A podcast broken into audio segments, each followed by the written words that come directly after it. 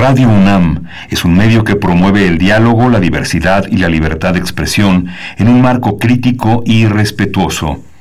Los comentarios expresados a lo largo de su programación reflejan la opinión de quien los emite, mas no de la radiodifusora.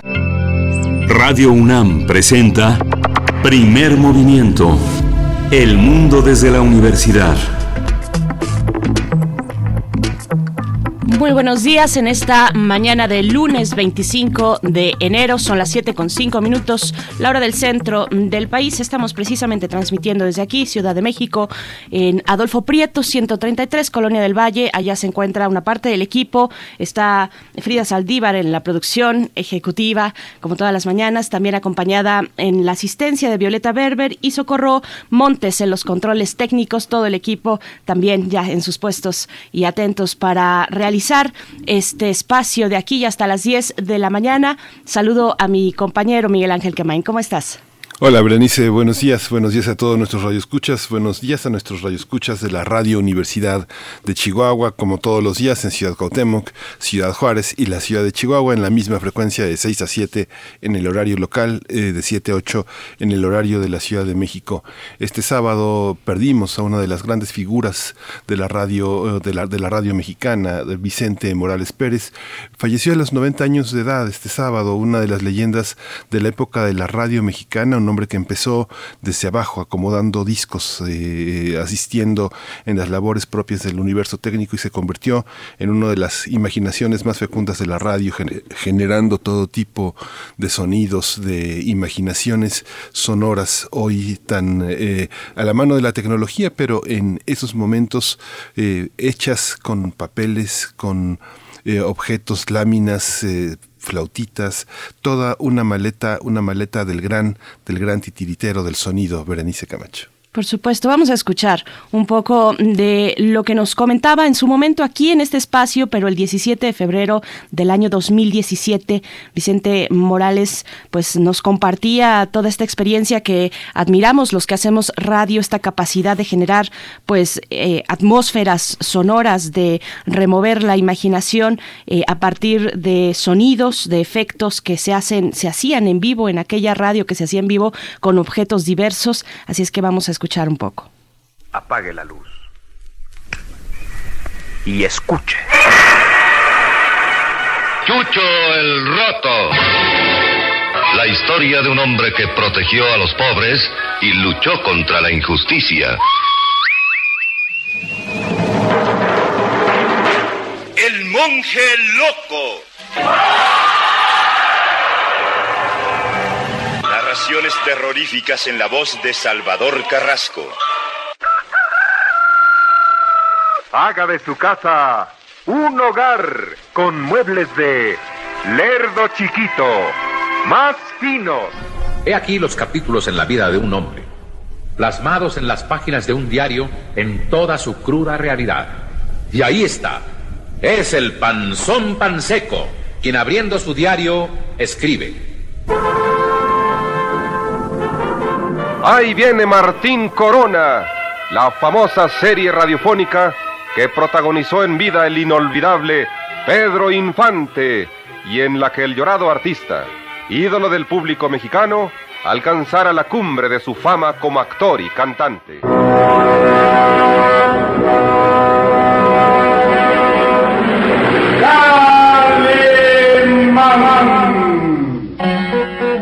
Doña Prudencia Grifel en el programa favorito de usted.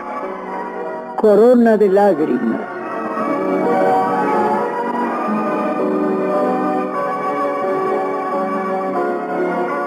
Eh, yo empecé a la radio en 1943 en XTQ, en estación hermana y empecé haciendo un programa que se llamaba Para la Mujer, de la señora Consuelo Colón. Cada sección tenía un tema musical y yo le ponía el disco que todavía era de, pasta, de pasta negra de, 78 revoluciones en una tornamesa de cuatro platos de aquella época. Le estoy hablando de, la prehistoria. ¿eh? Bueno, mira, lo importante de la radio son los contenidos. ¿Y cómo hacemos que esos contenidos lleguen a la, a la, a la mente del, del radio escucha? pues cómo hacerlo con cosas profesionales, con gente pues culta, ¿no? Es una radio limpia, inteligente, una radio eh, que oriente, que eduque. Una radio limpia, inteligente, que eduque. Eso es el legado de Vicente Morales. Esa es la lección que debemos aprender todos los días. Tenemos un menú muy importante el día de hoy. El medio ambiente es el medio del lunes, medio ambiente del lunes 2020. Eh, uno de los, eh, uno de los tuvimos momentos muy calurosos. Esto lo vamos a tratar con el doctor Adrián Fernández. Él es doctor en ciencias ambientales por el Colegio Imperial de Ciencia y Tecnología en Londres. Es director ejecutivo de la Fundación Iniciativa Climática de México y expresidente del Instituto Nacional de Ecología. Por supuesto, y después tendremos en nuestra sección Singularidades Tecnológicas y TICs eh, la compañía de la maestra Irene Soria, ella es representante de Creative Commons en el capítulo México, académica, diseñadora y activista de la cultura libre, nos hablará sobre la tecnología y su soberanía, la soberanía tecnológica para nuestro país. Y hoy vamos a tener en el ámbito internacional comentarios sobre las elecciones presidenciales en Portugal. Vamos a tenerlo con Luis Guacuja. Él eh, lo conoce usted, es un colaborador habitual de Primer Movimiento. Él es responsable del programa de estudios sobre la Unión Europea del posgrado en la UNAM. Y en nuestra nota nacional nos detenemos en el caso Ayotzinapa porque hay eh, se ha arrojado mm, distintas investigaciones. Es de verdad un momento, eh, me parece interesante, eh, un momento importante para la investigación del caso Ayotzinapa. Vamos a estar conversando al respecto con, con Juan Omar Fierro, reportero de Proceso. Y hoy la poesía necesaria está en la voz de Berenice Camacho. Tendremos poesía de Luis Muñoz por supuesto, el español Luis Muñoz. Y después nuestra mesa del día, vamos a conversar sobre las vacunas contra la COVID-19, las reacciones a las dosis y el plan de vacunación en México. Nos acompañará el doctor Samuel Ponce de León, coordinador del Programa Universitario de Investigación en Salud de la UNAM, profesor de la Facultad de Medicina y jefe del Laboratorio de Microbioma, integrante de la Comisión para la Atención de la Emergencia del Coronavirus aquí en la UNAM y también, también eh, integrante de esa misma comisión eh, Mauricio Rodríguez, doctor Mauricio Rodríguez, profesor del Departamento de Microbiología ahí también de la Facultad de Medicina de la UNAM. Ustedes también lo han de escuchar en Hipócrates 2.0 todos los martes a las 6 de la tarde. Así es que bueno, estarán con nosotros para la mesa del día hablar de vacunas. Sí, vacunas. Y vamos a concluir el día de hoy con Biosfera en Equilibrio y estará con nosotros la doctora Clementina Equigua, como todos los lunes. El tema es eh, La luz contamina. Clementina Equigua es bióloga y doctora en ciencias por la Facultad de Ciencias de la UNAM.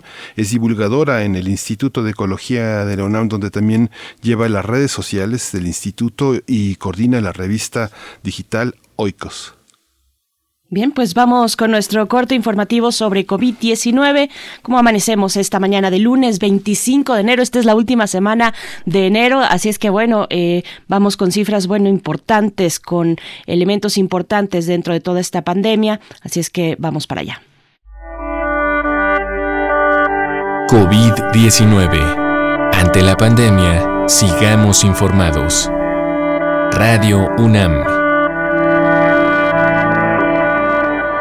San Luis Potosí se sumó a las entidades que permanecerán en color rojo del semáforo epidemiológico COVID-19 del 25 al 31 de enero. Los estados que se encuentran en el nivel máximo de riesgo son Guanajuato, Querétaro, Hidalgo, Ciudad de México, Coahuila, Estado de México, Morelos, Jalisco, Nuevo León y Tlaxcala.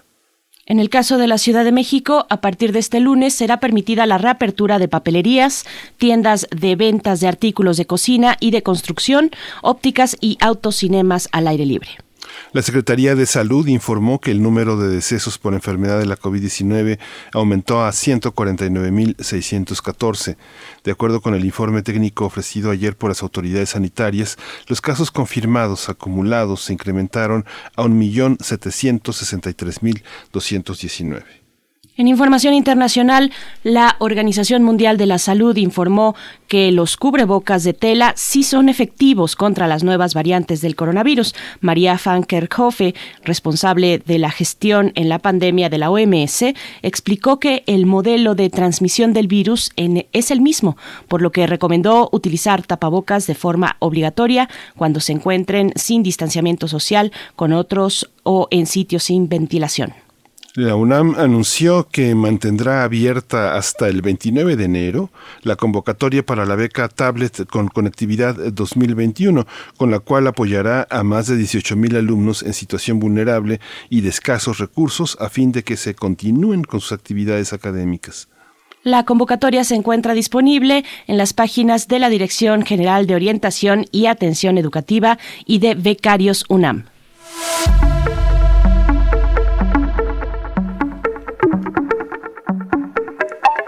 La dirección, la dirección de música de la UNAM invita a escuchar sus playlists para el encierro con una selección a cargo de un invitado. Este lunes la selección es del artista sonoro Willy Terrazas.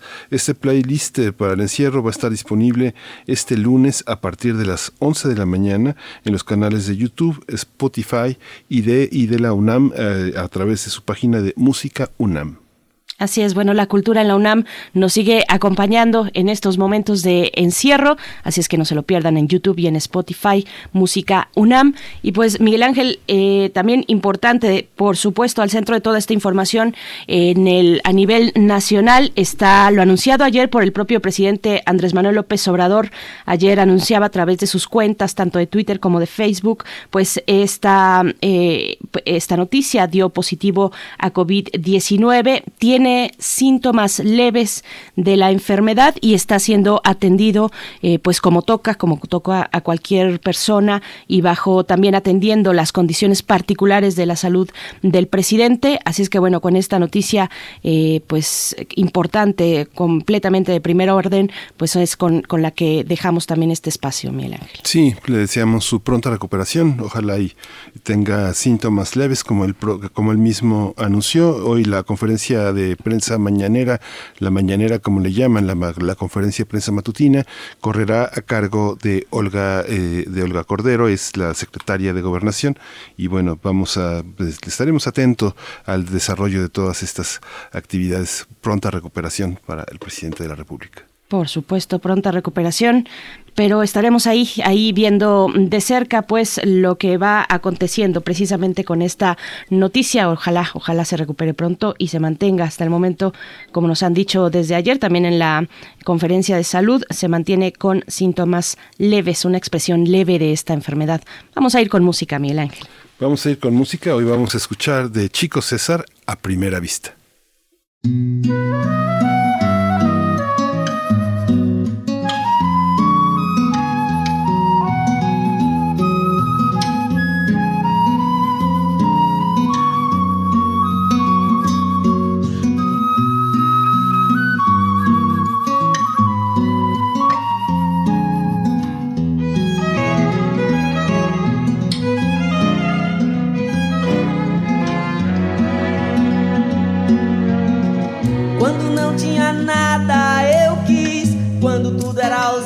Ausência esperei. Quando tive frio, tremi. Quando tive coragem, liguei. Quando chegou carta. A... Primer movimiento. Hacemos comunidad. Lunes de Medio Ambiente. La ONU alertó que el 2020 fue uno de los tres años más cálidos debido a que desde el inicio del año la temperatura media de la Tierra fue de 1.2 grados centígrados superior desde que comenzaron los registros modernos en 1850. De acuerdo con el informe anual provisional del estado del clima de la Organización Meteorológica Mundial, la década de entre 2011 y 2020 será la más cálida nunca vista y los últimos seis años, desde 2015, los más cálidos que han, se han registrado hasta el momento. Esta evaluación se basa en cinco tipos de datos que sitúan actualmente a 2020 como el segundo año con las temperaturas más altas, por detrás de 2016 y delante de 2019, y las diferencias de temperatura entre estos tres años son sin embargo mínimas. La ONU no descarta la probabilidad de que en 2024 el aumento de temperatura se sitúe temporalmente por encima de la barrera fatídica de 1.5 grados centígrados con respecto a la época preindustrial que fijó el Acuerdo de París. Hay que recordar que el objetivo del Acuerdo de París es que el incremento de la temperatura por el cambio climático permanezca por debajo de los 2 grados a final del siglo y en la medida de lo posible por debajo de 1.5 grados. Y para cumplir este objetivo, la ONU recuerda que es necesario llegar a la neutralidad del carbono a mediados de siglo, es decir, que para 2050 la cantidad de dióxido de carbono que emiten las actividades humanas sea igual a la que absorban los sumideros, por ejemplo, los bosques. Vamos a conversar sobre el informe de la Organización Meteorológica Mundial y el calentamiento global. Hoy nos acompaña el doctor Adrián Fernández. Él es doctor en Ciencias Ambientales por el Colegio Imperial de Ciencia y Tecnología en Londres.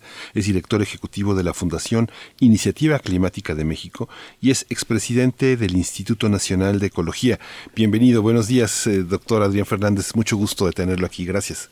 Eh, ¿Qué tal? Muy buenos días. El gusto es mío. Gracias. Gracias. doctor.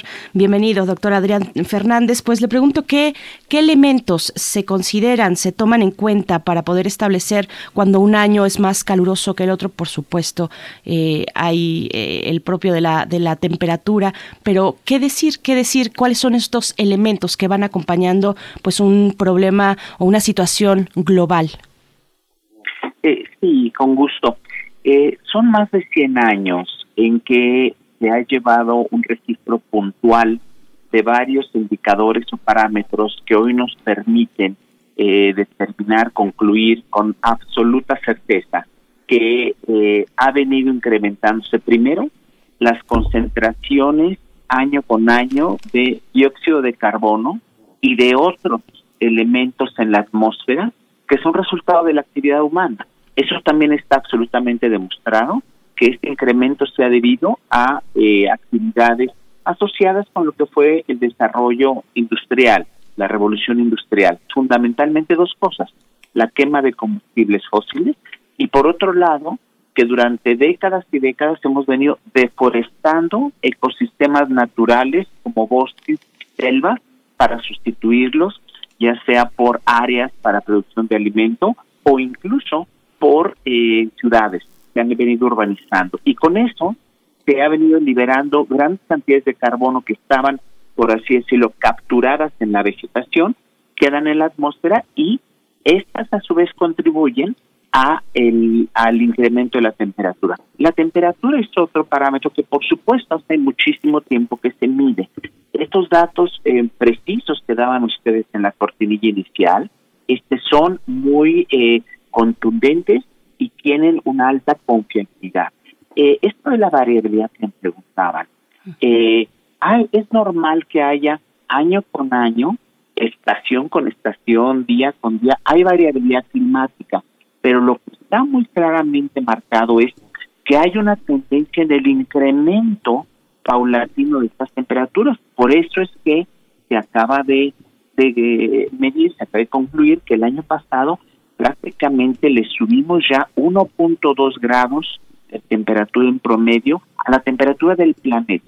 Cuando digo promedio y planeta es porque hay lugares en donde lo que ha ocurrido ya es que los picos, los extremos de temperatura se han elevado 3, 4, 5 grados o más por arriba de lo que eran los rangos, déjenme llamarle normales en sentido estadístico, hace 50, 70, 80 años. Entonces, vemos que poco a poco sí hay una tendencia de incremento en la temperatura, que hay una correlación, no es lineal, pero sí es, digamos, directa, entre más dióxido de carbono y otros compuestos invernadero ponemos en la atmósfera, más temperatura tenemos. Y como también se señalaba muy bien en la cortinilla, Hoy se sabe, y esto es bastante reciente, digamos, de los últimos años, que sí hace mucha diferencia para los seres humanos en lo que se estima serán los impactos negativos del cambio climático si alcanzamos 2 grados comparado con 1.5.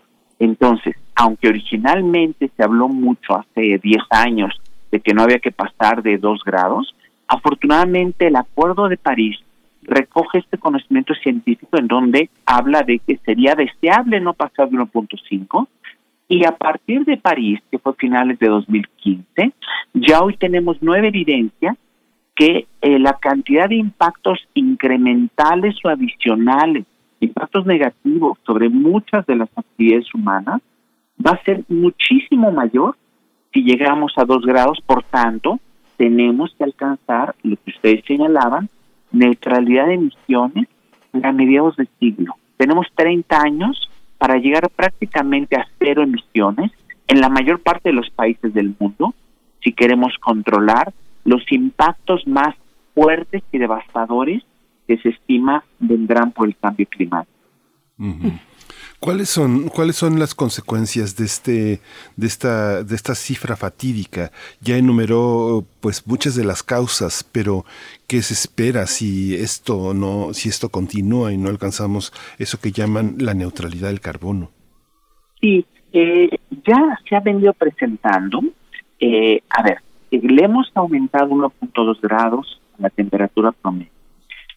No, eh, esto ya está perfectamente documentado que ya empezamos a sufrir impactos por el cambio climático. Ahora les doy ejemplos muy concretos. Primero, la frecuencia y la intensidad de los eventos climáticos extremos, como huracanes, olas de calor, etcétera, eh, se han venido incrementando.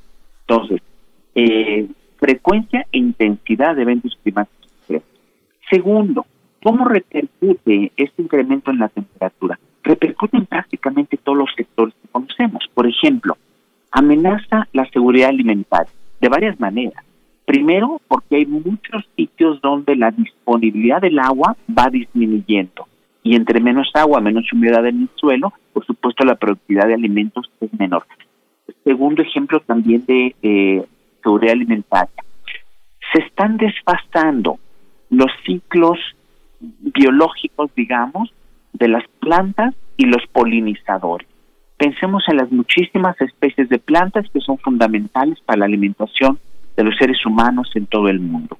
Bueno, eh, muchas de esas plantas requieren forzosamente, aunque no pensamos en ello, que estén en el momento y en el lugar adecuado los insectos u otros polinizadores que van a garantizar justamente que haya la fecundación de las plantas y que tengamos los frutos, las semillas, etcétera, etcétera. Empieza a haber evidencia que eh, con los cambios de temperatura y los cambios en otras condiciones ambientales, eh, empieza a moverse los ciclos de vida de estos organismos y qué puede ocurrir o qué se empieza a detectar. Bueno, que eh, cuando aparecen los polinizadores no es el momento adecuado para las plantas o viceversa, están las plantas y no están los polinizadores, o estos han disminuido ya su distribución y abundancia por estar siendo afectados por el cambio climático. Otro ejemplo de alimentación, las pesquerías. Las pesquerías del mundo, además de que han sido sobreexplotadas por décadas de manera salvaje por los seres humanos, eh, también eh, ya se está documentando que eh, hay presencia de muchas especies de peces y de otros tipos de, de, vida marina que están en latitudes donde nunca se habían registrado hace décadas. ¿Por qué? Porque se están desplazando hacia aguas, déjenme decirlo coloquialmente, más frescas. Aguas que hoy tienen la temperatura y las condiciones que sus sitios originales de distribución tenían, pero el agua ya se calentó. Lo estoy diciendo de manera muy simplista, pero en los hechos es lo que ocurre. Y en el momento en que los grandes cardúmenes de peces empiezan a mover grandes distancias lejos de donde están las flotas pesqueras, los grandes centros de producción de, de, de productos este, alimenticios marinos, etcétera, etcétera, empieza a afectar, como ya mencioné, la producción de alimentos, empiezan a incrementar los costos, etcétera, etcétera. Eh, otro ejemplo rápidamente de impactos que ya se están dando. En el sector salud, por el mismo fenómeno de cambio en la distribución y abundancia de las especies, en este caso, los eh, las especies que son vectores de enfermedades que afectan a los seres humanos. En la medida que va cambiando los ecosistemas y que en algunos casos por eh, los eventos eh, extremos del clima. Tenemos zonas, así como hay zonas que tienen más sequía, hay zonas más inundables al incremento de la temperatura, favorece que, por ejemplo, este mosquitos transmisores eh, del dengue, del propio paludismo, eh, incrementen las zonas de distribución y por tanto regresen estas enfermedades donde estaban controladas o incluso si no están controladas se acentúe y se incremente el número de habitantes que eh, van a estar sufriendo estas enfermedades de nuevo afectadas por eh, por los cambios climáticos. Y podría darles muchos ejemplos en la parte de, de bosques y en muchos otros más pero eh, creo que es, es muy eh, eh, palpable, es muy evidente que todo esto ya está ocurriendo y que solo se va a intensificar la dirección de estos cambios, los llamo negativos para los seres humanos, en la medida que sigue incrementándose la temperatura. Doctor Adrián Fernández nos dice, bueno, tenemos 30 años para llegar a cero emisiones. Esa es la meta, es la meta es clara, pero es sumamente compleja. Prácticamente tenemos que cambiar el modelo de producción y de consumo de una buena parte de la humanidad. Eh, le pregunto eh, qué retos encontramos para lograr esta meta y en qué punto también se encuentra nuestro país. Berenice, es exactamente como lo planteas. Tenemos que cambiar primero la mentalidad, cambiar radicalmente, porque hay mucho que podemos hacer a través de cambios culturales que se reflejan justo en lo que decías eh, tú, cambios en los eh, sistemas y en las formas de producción y de consumo en el mundo. Este es un primer paso que no requiere que inventemos nueva tecnología y estamos perdiendo día a día, mes a mes, tiempo valiosísimo en donde seguimos cada uno de nosotros seguramente, de unas maneras este, algunos y, de otras formas otros, eh, en donde eh, contribuimos directa e indirectamente a poner emisiones en la atmósfera. Pero, eh, ¿qué está haciendo primero el mundo rápidamente y luego México? Bueno, afortunadamente, eh, ya ah, desde hace casi un año o hace algunos meses, los países de la Unión Europea había justamente eh, publicado eh, su nuevo Pacto Verde o el New Green Deal y en él hay un compromiso de que ellos se comprometen precisamente a alcanzar cero emisiones para el año 2050. Esta es una meta muy agresiva, muy difícil de cumplir, pero hay el compromiso de hacerlo y es especialmente difícil porque la Unión Europea es un mosaico de países, donde hay países como por ejemplo Polonia, que tiene una alta dependencia para generar su electricidad en el carbón. Pero aquí van todos de conjunto en la Unión Europea y habrá compensaciones, habrá apoyos. Eh, Alemania, por ejemplo, que también dependía y depende en cierta medida todavía hoy del carbón, va a eliminar completamente sus plantas de carbón y en el caso de ellos también van a eliminar todas sus plantas nucleares, otro día podemos hablar de energía nuclear, y van a incrementar de manera significativa la producción de electricidad con eh, energías renovables. Hay un, hay un reporte interesantísimo que acaba de salir que justamente muestra que en Europa el año pasado fue el primer año en donde se produjo más energía renovable que energía fósil. Hay que recordar que en Europa también se produce energía nuclear, que no está en ninguna de las dos categorías que yo mencioné, pero el año pasado ya se dio el cambio. También es cierto, fue el año COVID donde eh, bajó en general la demanda de energía, pero en, la Unión Europea, al bajar la demanda de energía, lo que se incrementó fue utilizar más renovables en sentido relativo, porcentualmente, para satisfacer su demanda. También además de Europa está Corea, Japón, China ya anunció que al 2060 y ahora Estados Unidos ha regresado por el París, Estados Unidos eh, se va a sumar a este compromiso de neutralidad de carbono para el 2050. Nos tocará ver a ustedes y a quienes nos escuchan en los siguientes 10 años una transformación aceleradísima, no solo de la manera de producir la energía, la electricidad que necesitamos, sino también en la movilidad y en muchos otros aspectos. Eh, vamos aceleradamente a una eh, electromovilidad. Eh, sabemos que en países como México esto no se va a dar de manera inmediata, pero va a ser en esta década, en donde los vehículos eléctricos costarán lo que hoy cuestan los muy contaminantes vehículos de combustión interna.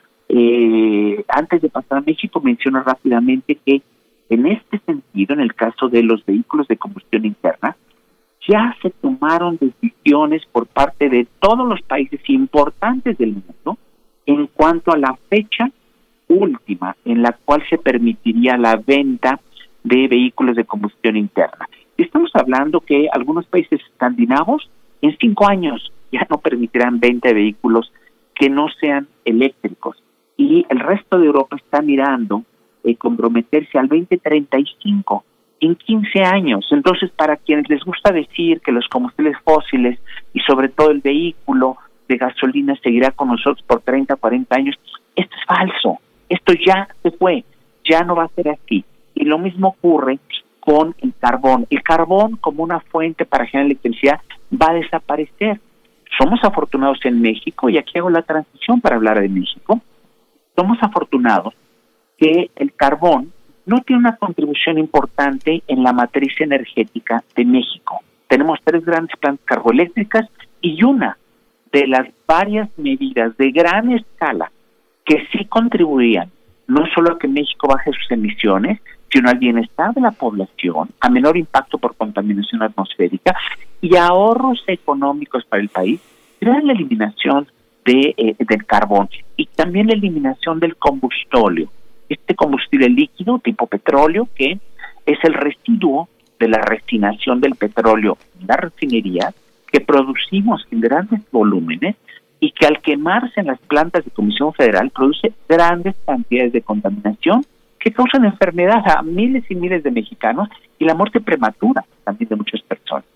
¿Qué está haciendo México? Bueno, México prometió dentro del Acuerdo de París bajar sus emisiones en un 22% antes del año 2030, que es la fecha corte, digamos, de las metas de todos los países de la COE París, 22% menos de emisiones, comparado con qué? Comparado con el nivel de emisiones que alcanzaría en ese año 2030 eh, si no se hiciera nada con respecto al control de emisiones. Lo que llaman el escenario tendencial o inercial o de business as usual, por ahí. Bueno, e, esa es la meta. Y también prometimos disminuir 51%, otro muy potente eh, compuesto de, efecto invernadero, el carbón negro. ¿Qué es el carbón negro? Es el hollín. E, este, este, esto es contaminante que sale, por ejemplo, de la quema del diésel en los vehículos, que sale de la quema del carbón y el combustóleo en las plantas de electricidad, ¿verdad?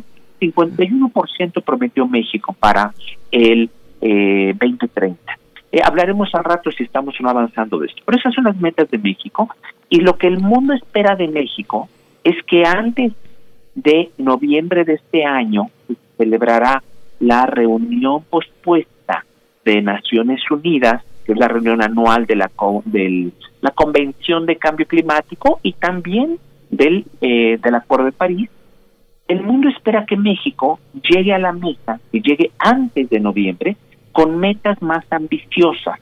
22% no es suficiente reducción, 51% no es suficiente. Eh, esperamos todos, y espera el mundo, que México de verdad se sume al esfuerzo tan grande que están haciendo otros países.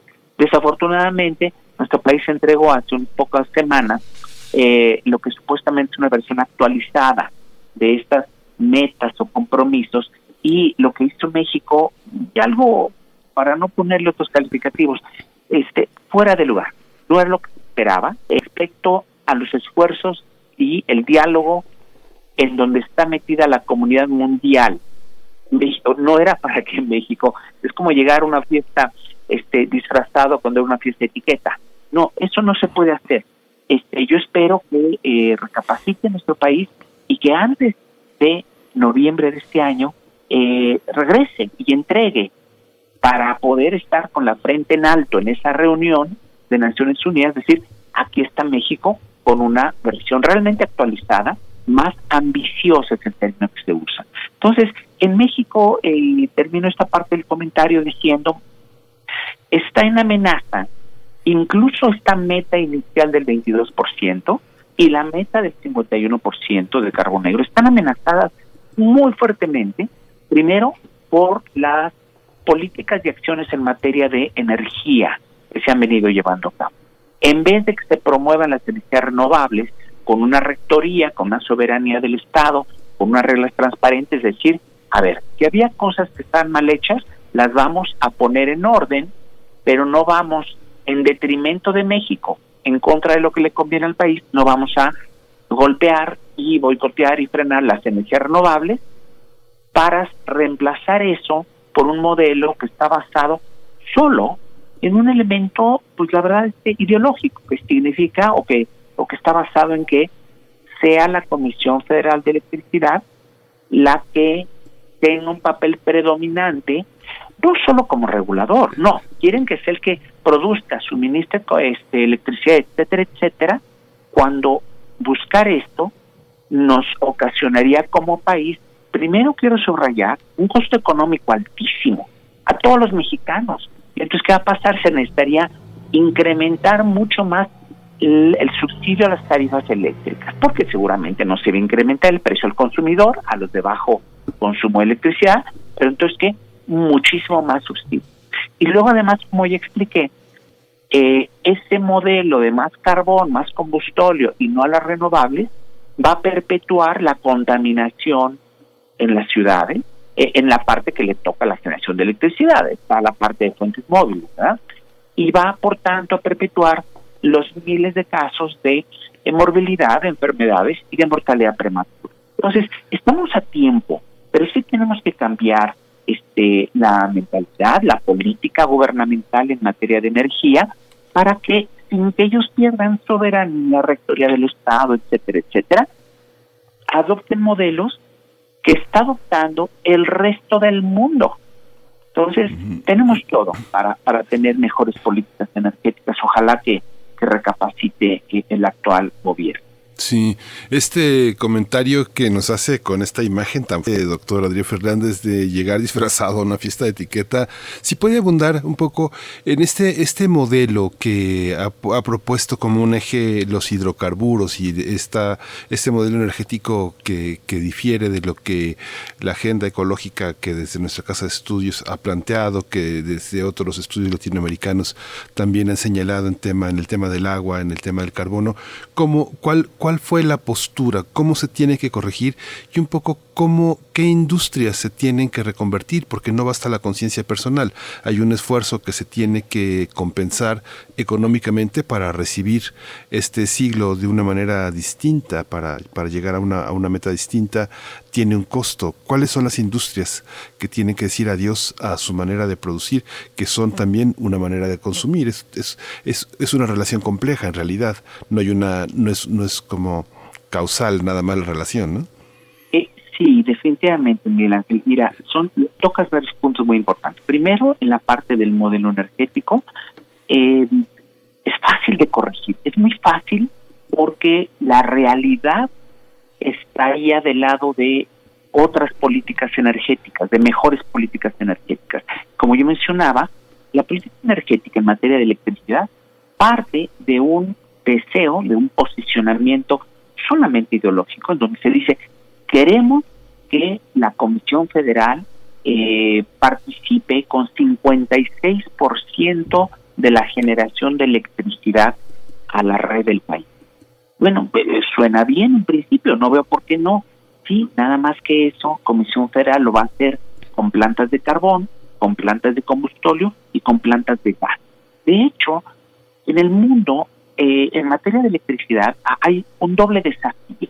Primero, que toda la nueva demanda de electricidad para una población creciente, para crecientes usos de energía, etcétera, venga de fuentes no contaminantes, de fuentes que no emiten dióxido de carbono. E inmediatamente, no solo hay que dejar de construir más plantas de generación con combustibles fósiles, no. Segundo, hay que empezar rápidamente a reemplazar las plantas de generación de carbón, de combustible, incluso de gas, por plantas que no emiten dióxido de carbono. Y aquí vamos en sentido contrario, porque las únicas inversiones que ha planteado Comisión Federal en cuanto a plantas de generación son plantas eh, a gas. Entonces, y además habla de extender la vida de las plantas que utilizan combustible, habla de construir una nueva planta de carbón, etcétera, etcétera. Eh, bueno, esto está mal y nos va a costar mucho dinero, vidas, enfermedades, etcétera.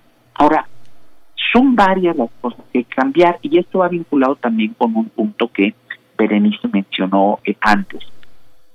Son varios los tipos de, de industria. A ver, el gobierno tiene su responsabilidad, pero también el sector empresarial tiene su responsabilidad. Eh, y tiene que ver con qué tipo de productos eh, producimos, cómo los producimos, y todos los consumidores tenemos también que cambiar nuestra mentalidad y podemos con nuestra elección de qué compramos y cómo lo compramos, eh, acelerar estos cambios. Los jóvenes tienen una gran influencia en cuanto a patrones de consumo. el caso quizá más emblemático es el caso de la movilidad.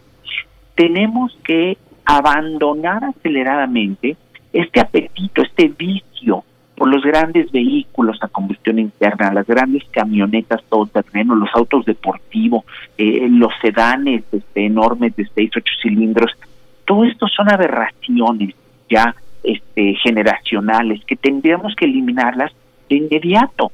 Eh, no estoy hablando de saltar de un día para otro a que todos los vehículos van a ser eléctricos. Además, ahorita hay un hay una, como llaman, penalidad de costo, ah, es, es más caro. No, lo que tenemos que hacer es reconocer ahora sí que las inversiones públicas eh, deben de ir hacia la movilidad, eh, el transporte público sustentable, pero esto se tiene que financiar. Esto, si no, no hay dinero que alcance. Y eh, una medida muy buena, la mejor medida o de las mejores de la presente administración, y lo que voy a decir luego con absoluta seriedad, y, es una buena medida, es que ya no se subsidian las gasolinas, que se está cobrando un IEPS completo, se está cobrando cerca de 5 pesos de impuesto por litro de gasolina. Eso está muy bien, eso no es popular, por eso no se presume. Si yo fuera este gobierno, bueno, no, eh, eh, entiendo por qué no lo presumen, pero, pero eso es muy extraordinaria porque eso genera recursos al gobierno.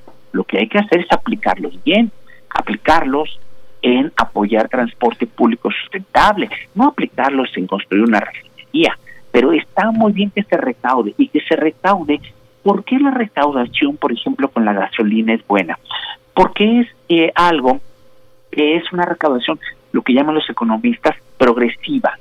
Pagan más eh, quienes tienen más recursos, las clases medias, las clases altas, y permite una redistribución del ingreso. Entonces, no solo está muy bien que mantenga el gobierno su actual posición de no subsidiar gasolinas y de cobrar cinco pesos por litro de, impuesto, sino que esto se debe incrementar. Y esto tiene que ser una discusión nacional y los partidos y políticos de oposición al actual gobierno no deberían ninguno de ellos de intentar lucrar políticamente con criticar o atacar al gobierno porque no reduzca el precio de las gasolinas como algunos lo están haciendo, le están queriendo cobrar al presidente una promesa de campaña equivocada de que iba a bajar los precios de las gasolinas. No, no pueden bajar y los partidos de oposición no deben, es una cosa que no es ética, el que quisieran lucrar políticamente ofreciendo vamos a bajar la gasolina.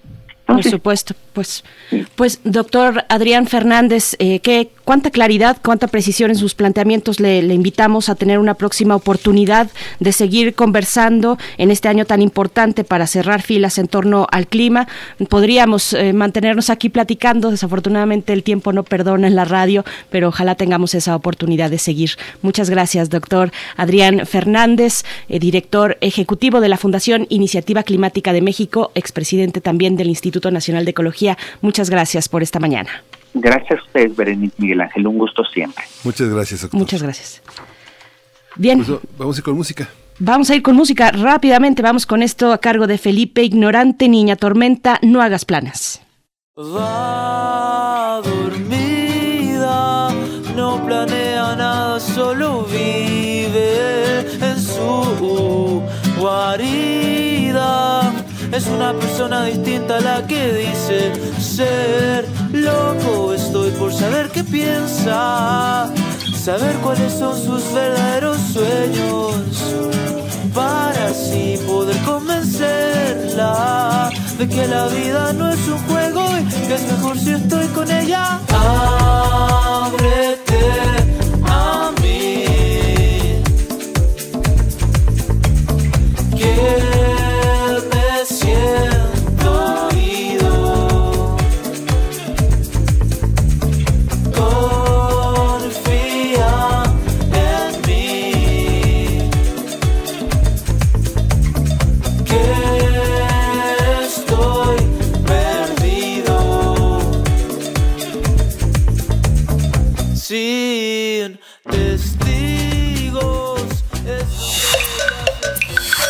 Primer movimiento. Hacemos comunidad.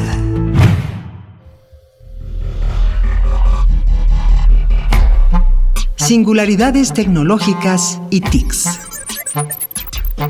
Ya nos acompaña en la línea en esta mañana de lunes la maestra Irene Soria. Ella es representante del, de Creative Commons que en el capítulo México. Es académica, diseñadora y activista de la cultura libre para hablar de soberanía tecnológica. Irene Soria, ¿cómo estás? Bienvenida a Primer Movimiento.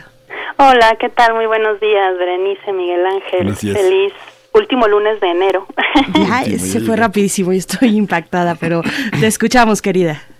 Sí, pues fíjense que, mm, eh, bueno, como seguramente ya ustedes se dieron cuenta y el público que nos escucha también, en las últimas semanas hemos escuchado eh, pues muchos muchas palabras muchos temas que se pusieron este ahí muy de moda temas vinculados a, a la esfera tecnológica no por ahí ya escuchamos hablar de políticas de uso escuchamos o hablamos mucho de WhatsApp de Facebook de Twitter de una posible censura en redes sociodigitales no digamos que algo que hemos escuchado pues en las últimas semanas o que han estado hablando mucho los medios de comunicación ha sido muchas de las cosas vinculadas a, la, a, nuestras prácticas digitales, ¿no? Y la gente ha estado hablando de eso.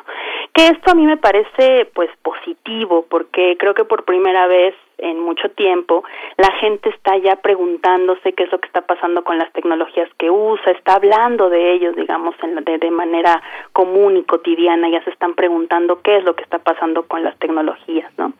Prácticamente ya a estas alturas, por desgracia, ¿no? Ya sabemos que eh, nosotros somos el producto, ¿no? O sea, que nosotros somos ya ya ya Netflix nos lo dijo también en, en películas recientes, ¿no? Y lo que también me parece interesante es que una de las cosas que se nos ha ocurrido, de las primeras cosas que se nos ocurren es regular, ¿no? Regular o que venga el Estado a decirle que no a estas empresas como ya sucede en otros países, ¿no? Pero bueno, el día de hoy justo lo que yo quisiera poner en la mesa, a ver si por ahí logramos también poner de moda el término o al menos ponerlo en la discusión es justo el tema de la soberanía digital, ¿no? Que a mí me gusta más llamarle soberanía tecnológica para ampliarlo un poquito y ampliar la discusión. ¿Qué es la soberanía tecnológica? La soberanía tecnológica se refiere a la capacidad, digamos, de cada país para desarrollar sus propias políticas de uso de tecnología. Evidentemente se estaría buscando que este desarrollo sea desde y para la sociedad. ¿No? Por ahí hemos escuchado términos parecidos como soberanía alimentaria, ¿no? que es un término un poquito más asequible o que sí hemos discutido un poquito más. Pues bueno, la soberanía tecnológica podría ser alguna, quizá, ¿no? alguna luz que nos podría orientar hacia dónde podríamos o imaginar estas tecnologías. ¿Y cómo podríamos hacer eso? ¿no? Bueno, pues por un lado ya dijimos que hay algunos ejemplos, aunque a mí me parece que no siempre eh, eh, son los más eh, apropiados o adecuados, ¿no? Porque siempre volteamos a ver a los países del norte global o Europa, ¿no? Por ejemplo, que ya tiene algunas leyes que regulan que las redes sociodigitales hagan qué o no con los datos de sus habitantes, ¿no? Pero yo creo, y esto creo que ustedes también ya lo hablaron, ya se habló acá en primer movimiento la semana pasada justamente de las problemáticas o de lo que hay que tener cuidado al momento de pensar en algo así, ¿no? Porque también si comenzamos a dejarle o pensar que el Estado sea quien regule o que piense en estas tecnologías, pues habría que tener cuidado de que esto no inhiba libertades individuales, ¿no? A otras personas también se les ocurre la soberanía tecnológica este, con ideas como hacer redes sociales propias o nuestras propias redes sociales, ¿no? Para liberarnos de Facebook y de Twitter. Y me parece que esto tampoco es soberanía tecnológica, ¿no? La soberanía tecnológica tiene que ser literal regresar el poder a la gente, ¿no? El poder social, poder tener la tecnología o eh, la apropiación tecnológica en el núcleo de la sociedad. Y esto es complejo, ¿no? También hay que decirlo, o cómo podría ser esto. De entrada tendríamos que mover bastantes engranes, ¿no? Tendría que haber muchos engranes que ya podríamos comenzar a reflexionar nosotros hoy como como personas este usuarias de tecnología. Por un lado la educación, por ejemplo, ¿no? ¿Qué le estamos enseñando a las infancias o en la educación básica a las niñas y los niños sobre tecnología o sobre cómputo? ¿No? Les estamos enseñando a usar una computadora, eh, es decir, cómo funciona una computadora, les estamos enseñando a programar o les estamos enseñando a usar un programa, ¿no? Por ejemplo les estamos enseñando a ser niños oficinistas, ¿no? o les estamos enseñando cómo funcionan sus equipos, ¿no? También nosotros, ¿no? ¿Cuál es nuestra relación con la tecnología? ¿Sabemos cómo funciona un equipo de cómputo? ¿Sabemos cómo funciona nuestro celular? ¿O estamos bajando una aplicación que nos cumpla un servicio? ¿no? Eh, de pronto me pongo eh, eh, a pensar o, o, imaginar la soberanía tecnológica también como un hágalo usted mismo, ¿no? Dentro de la tecnología y que podamos vincularnos y apropiarnos de, de estos fierros, ¿no? De estas, de estas, de estos aparatos. Evidentemente, ¿no? Evidentemente esto no es fácil o no suena algo que podamos hacer mañana ya, ¿no? Sino que es algo que requeriría tiempo y que incluso sería algo que en el que camináramos juntos y juntas de manera paulatina. Al menos eh, sería también la propuesta de ponerlo en la agenda pública, ¿no? O sea, que sea un término que ya empecemos a discutir soberanía tecnológica como parte de nuestras discusiones y de nuestras agendas públicas, ¿no? Porque evidentemente cuando yo les hablo de esto, pues hablar de soberanía tecnológica y de un do it yourself, ¿no? De un hacerlo tú mismo, pues parece por ahí una utopía, ¿no? Pero afortunadamente ya tenemos algunos ejemplos en México sí hay ejemplos en México de proyectos que han apelado a la soberanía tecnológica. Por ejemplo, en Oaxaca hay un proyecto que se llama Rizomática, que es una red autónoma de telefonía celular que también ya lleva algunos años funcionando.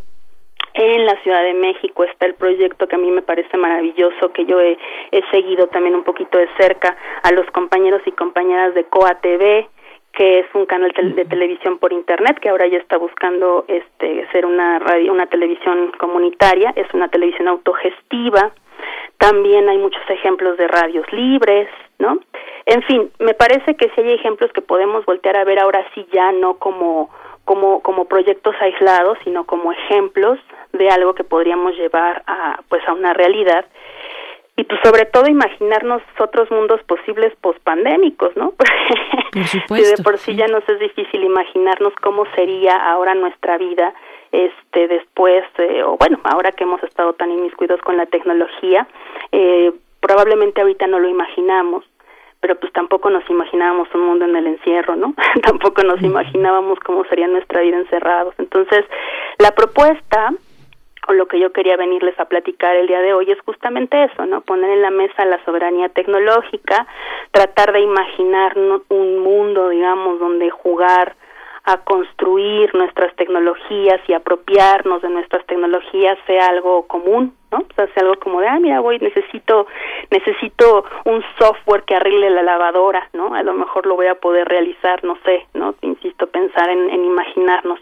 Tenemos ahí algunos términos que podemos ya eh, tomar y, y, y, comenzar a estudiar, ya lo hemos hablado incluso acá en esta sección, hablar de hardware libre, por ejemplo, ¿no? O de software libre también pueden ser palabras clave o términos claves que nos pueden ayudar a vislumbrar una posible soberanía tecnológica. No sé cómo, cómo lo ven ustedes, querida Berenice Miguel Ángel, si les suena. No, bueno, muchísimo. Y me parece también fascinante, fíjate que venimos de hablar del clima, precisamente de las metas, metas muy claras que se tienen para de aquí a 30 años eh, eh, equilibrar, digamos, las emisiones de carbono con lo que el planeta puede eh, eliminar y limpiar el, el precisamente el mismo planeta. Pero yo pienso en los niños, en las niñas, que tú lo has mencionado, cada vez hay más talleres de robótica, de tecnología para los más pequeños, algunos son muy costosos y yo pienso en este, en este contexto que hoy que la educación se teletransmite, ojalá se aprovechara precisamente para llegar allí a los más pequeños y que sepan qué ocurre detrás de sus pantallas, cuál es el diseño, el código que está detrás de lo que están viendo. A mí me, emociona mucho lo que estás planteando y esta idea en general abierta, amplia de soberanía tecnológica y como siempre eh, pongo el ejemplo de Cuba porque la precariedad cubana precisamente hay ahí mucha, mucha inspiración de reutilizar, de ir a las entrañas de los aparatos, de las tecnologías, para que sigan funcionando. Esto dentro de un, un contexto de precariedad, pero que ha funcionado eh, muy bien y se las han arreglado para seguir eh, adelante con su vida, ¿no? Entonces, bueno, como siempre te agradecemos mucho, maestra Irene Soria. Se nos acaba el tiempo, pero muy valiosa tu participación, como siempre. Nos, nos encontramos en 15 días, ya cuando sea febrero. Así es, y pues muchas gracias también por el espacio y a imaginar otros mundos posibles. Sí, muchas gracias, muchas gracias Irene. Pues despedimos a la Radio Universidad de Chihuahua. Nos encontramos mañana de 6 a 7, de 7 a 8 en el horario de la Ciudad de México. Quédese aquí en Radio UNAM. Regresamos con primer movimiento. Síguenos en redes sociales. Encuéntranos en Facebook como Primer Movimiento y en Twitter como arroba PMovimiento. Hagamos comunidad.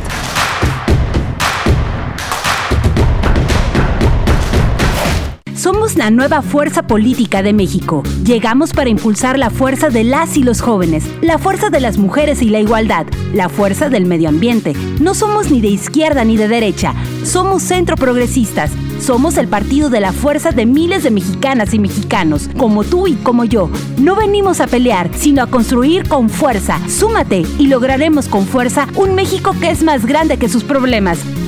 Fuerza por México, el partido fuerte de México. La vacuna contra el COVID-19 ya está llegando a México y con ella la esperanza de un mejor futuro se levanta. Sin embargo, debes recordar que aún hay riesgo de contagio y debemos seguir cuidándonos. Quédate en casa. Si tienes que salir, usa cubrebocas. Mantén sana distancia. Lava tus manos constantemente y usa gel antibacterial. Si tienes síntomas, acude al centro de salud más cercano. Si te cuidas, cuidas a México tiempo cedido por Morena para el cuidado de la salud. El crimen organizado avanza, los jóvenes sin oportunidades. Es el México del retroceso de Morena. Llegó la hora de corregirlo. El PAN gobierna mejor y gobierna para todas y todos. En Guanajuato, más de 11.000 empleos se recuperaron en solo tres meses tras la pandemia. El estado más seguro para vivir es Yucatán. Tamaulipas apuesta por energías limpias y renovables. Tan solo en Baja California Sur, la inversión extranjera creció 21%. Habla Marco Cortés, presidente nacional de PAN. Cambiemos hacia el futuro. Únete a Acción por México. Partido Acción Nacional propaganda dirigida a militantes del PAN para la precampaña diputados federales. En esta época tan difícil que estamos viviendo, la música es un bálsamo para el espíritu. Soy Ana Lara y los invito a que escuchen la música que hacemos los compositores aún en el encierro en Hacia una nueva música todos los miércoles a las 18 horas, por supuesto, en Radio Una. Experiencia sonora.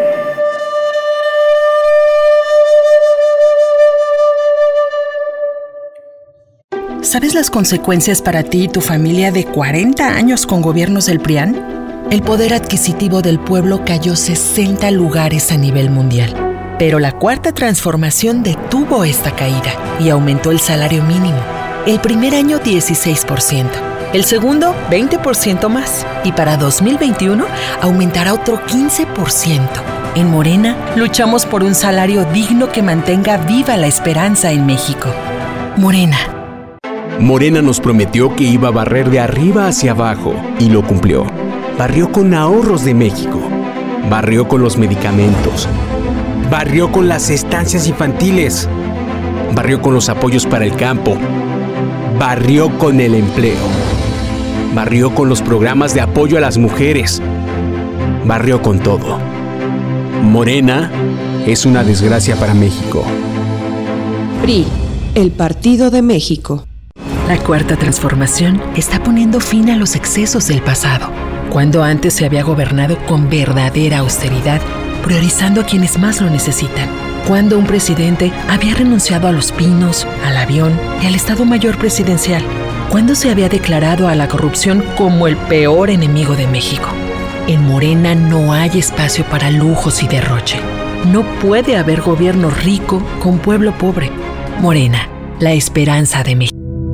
Desde niño sintió una atracción especial por la radio.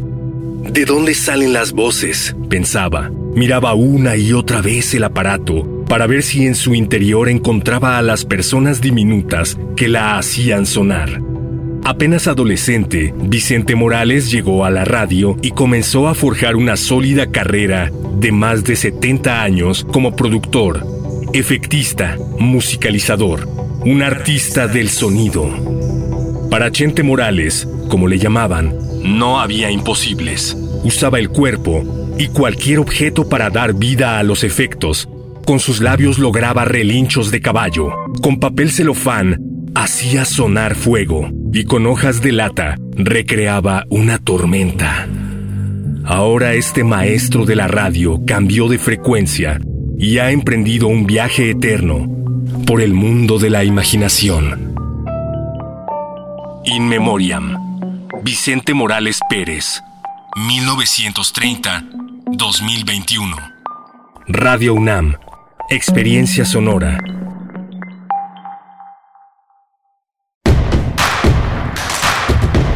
Encuentra la música de primer movimiento día a día en el Spotify de Radio UNAM y agréganos a tus favoritos.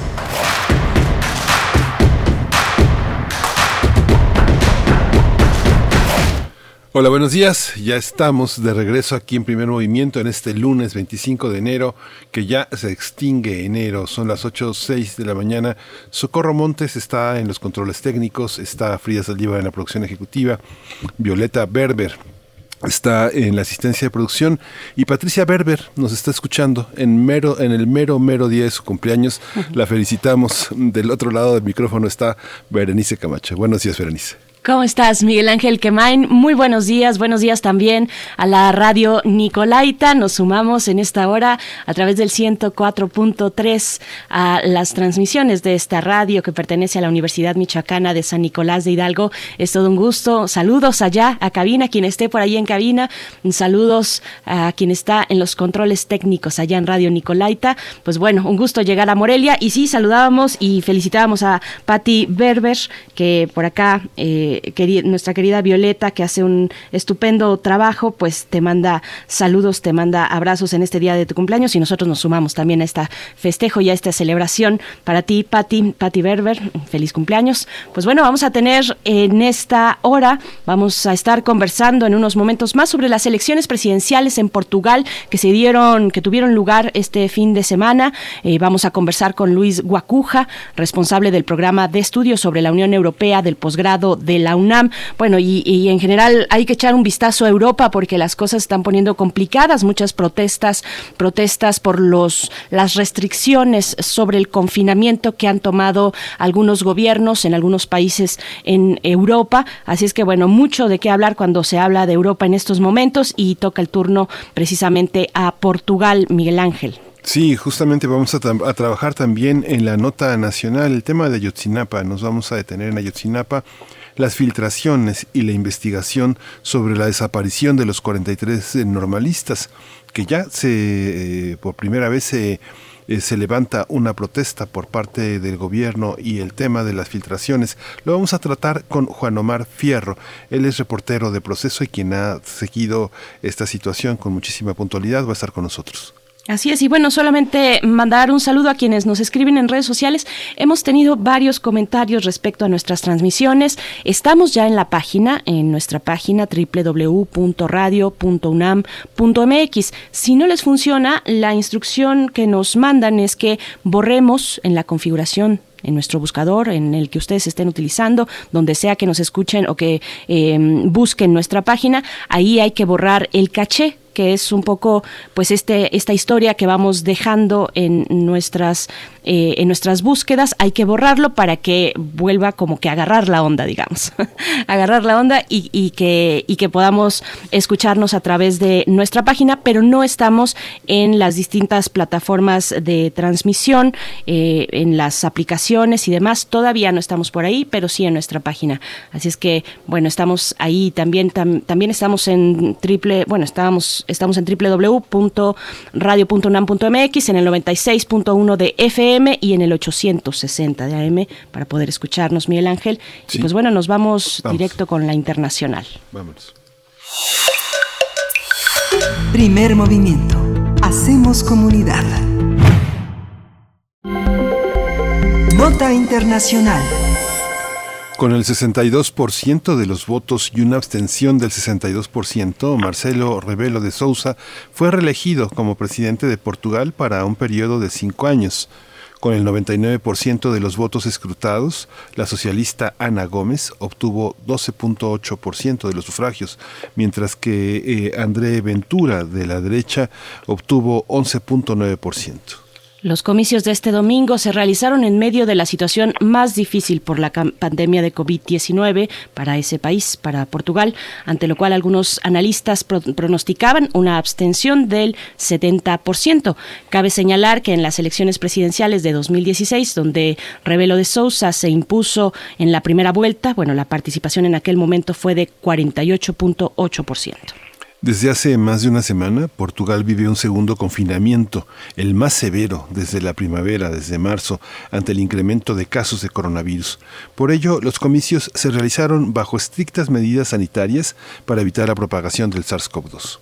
Pues vamos a realizar un análisis de los resultados de la primera vuelta de las elecciones presidenciales en Portugal. Nos acompaña a través de la línea Luis Guacuja, responsable del programa de estudios sobre la Unión Europea del posgrado de la UNAM. Bienvenido, doctor Luis Guacuja. Gracias por estar una vez más con nosotros. ¿Qué tal, Berenice, Miguel Ángel? Saludos al auditorio, es un gusto como siempre. Gracias, Luis. ¿Qué, aprender de, este, de, estas nuevas medidas más estrictas de confinamiento en un marco electoral tan importante para ese país que tenía pues unas tendencias distintas en la primavera del año pasado?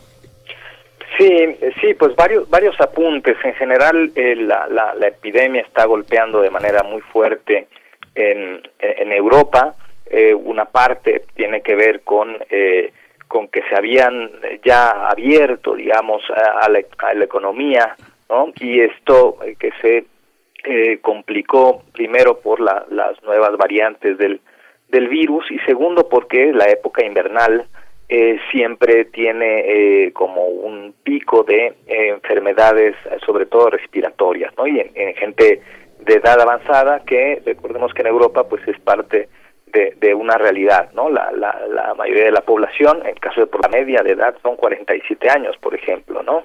Eh, y Portugal, como bien apuntan, es un país que a inicios de, de la pandemia, en la primavera, ¿no? Un poquito de, después, eh, pues era de los países que mejor habían afrontado la, la crisis, ¿no? Eh, en comparación con, con sus vecinos y en comparación con varios países de Europa, y hay un apunte muy interesante.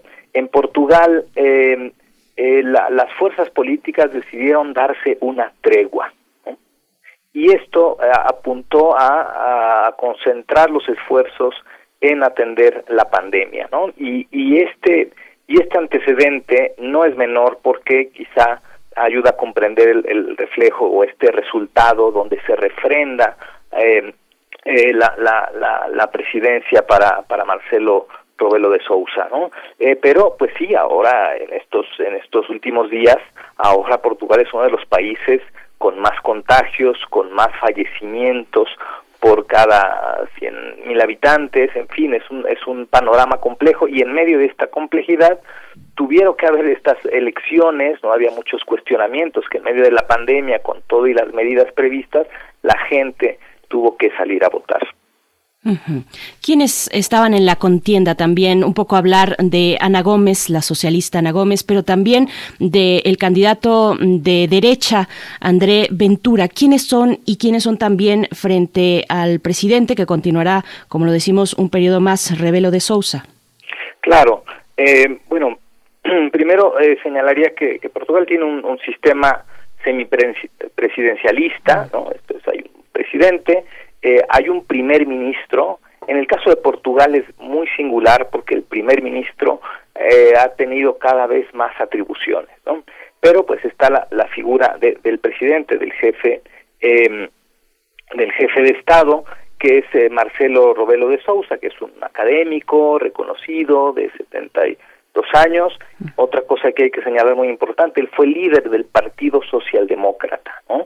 Y, eh, y tiene un gobierno en coalición con los socialdemócratas que eh, le ha permitido, digamos, un tránsito muy cómodo en su en su gestión, ¿no? Eh, en, segundo sitio eh, quedó Ana Gómez, bueno, sí, Marcelo de Sousa eh, pues tuvo un 60.74% en las votaciones, su segunda competidora más cercana, Ana Gómez, tuvo apenas el 12.96%, ella más ligada al, Partido de los Verdes, y eh, es una mujer, una política con bastante experiencia, fue eurodiputada, y eh, quizá el, el, punto importante es el, el, tercer lugar, ¿no? Es, el representante de esta fuerza de extrema derecha que coloca a, Portugal también en el mapa donde los, eh, los partidos políticos de, de, extrema derecha han ido ascendiendo. Eh, los sondeos apuntaban a que André Ventura, representante de este partido, eh, iba a quedar en segundo lugar. Y aunque por la mínima, con un 11.91 eh, eh, respecto a Ana Gómez, eh, pues es una derrota importante, digamos, para la extrema derecha, lo cual es una buena noticia. Si comparamos, había otros eh, tres, cuatro candidatos, muy jóvenes todos ellos, ¿no? Si comparamos la, edad de, del actual presidente que refrendó su, su, su mandato ahora en las urnas eh, y, y, con Ana Gómez, que es un poco más, más joven, el resto son muy jóvenes, ¿no? Eh, menos, menos de 40 años. ¿no? Em, y la apuesta de los ciudadanos fue hacia la continuidad. Al, al cabo, fue un refrendo con todo y una abstención brutal, ¿no? De, de, de, de alrededor del 60%, en algunas zonas, pues incluso superó el 75%, en comparación con elecciones anteriores también eh, la participación en 2015 fue de 55 0.86%. ¿no? Esto nos habla de una población no muy asidua a acudir a las urnas y ahora en medio de una pandemia con medidas de confinamiento, pues el, el panorama se complica todavía más. Sí, es, es, muy interesante lo que dices Luis, porque sí, efectivamente la sociedad eh, lusitana, los portugueses son a veces eh, muy, muy poco reactivos a las medidas del gobierno, pero la ultraderecha ha cuestionado severamente las políticas de tratamiento de la pandemia y un poco el clima político es muy semejante al que al que se va a vivir en México, al que ya se empezó a vivir aquí. Es una especie como de, de consulta. ¿Cómo salir avante con una consulta de ese tipo, las votaciones que, que, obligan al presidente actual a cambiar de alguna manera el modelo emergente frente a la crisis y frente al resto de la comunidad europea? Claro, a, ver, la, pandemia pues sorprendió a todo el mundo, ¿no? En todas partes eh, los gobiernos se vieron rebasados, ¿no?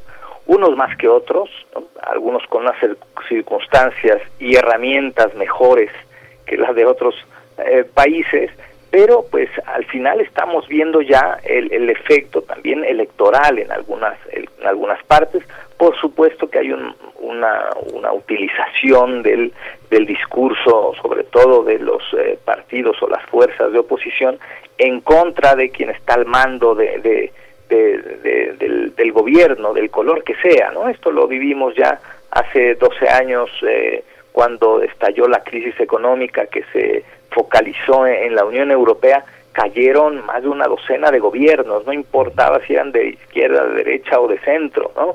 El, ciudadano estaba enojado y quería eh, este, cobrarle la factura al que estuviese a cargo, ¿no? Y en el caso actual sucede algo similar, ¿no?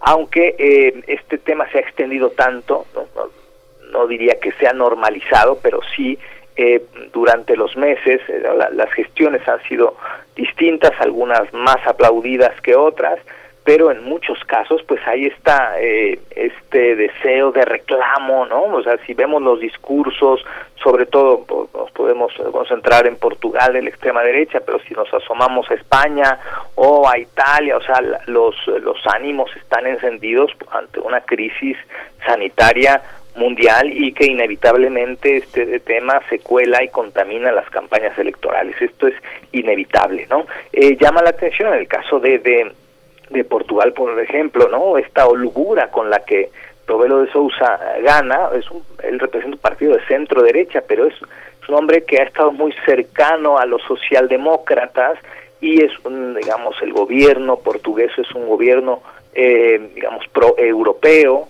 Eh, aquí la figura del, del primer ministro Antonio Costa ha pesado mucho, ¿no? el primer ministro es el eh, representa a, a, Portugal en, en, la Unión Europea y tuvo además una eh, con toda esta discusión eh, a principios del, del, año pasado, mediados desde abril, que se discutía el paquete económico, las medidas de rescate en la Unión Europea, Portugal fue un férreo defensor de, del, del principio de solidaridad, ¿no?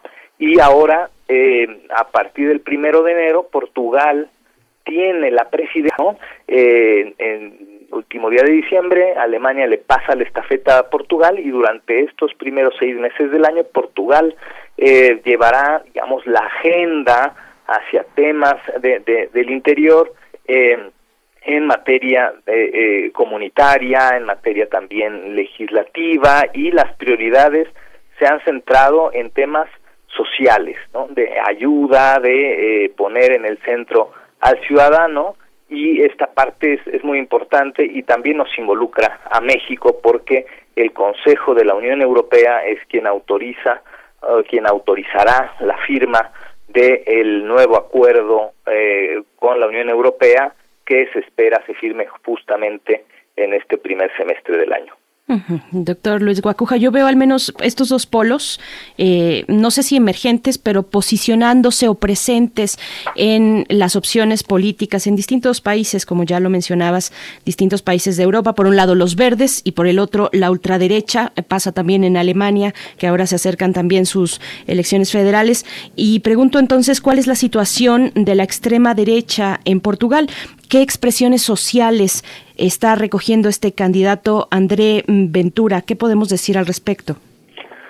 Bueno, pues eh, la, extrema derecha, como en distintas partes de, Europa, pues eh, tiene un discurso xenófobo, un discurso en contra del establishment, eh, un discurso muy excluyente, muy radical, que trata de capitalizar eh, eh, que trata de capitalizar el enojo de los de los ciudadanos, ¿no? Y en este caso, pues centrado totalmente en, eh, en el tema de la de la de la pandemia, de los malos resultados, digamos, la crisis que está teniendo eh, Portugal en este sentido, como uno de los países de, Europa e incluso del mundo con eh, más contagios por cada eh, y más fallecimientos por cada cien mil habitantes, ¿no? Eh, pero este, claro, esto discurso pareciera, ¿no? Este, que todo el mundo dice que su país es el que tiene más contagios y más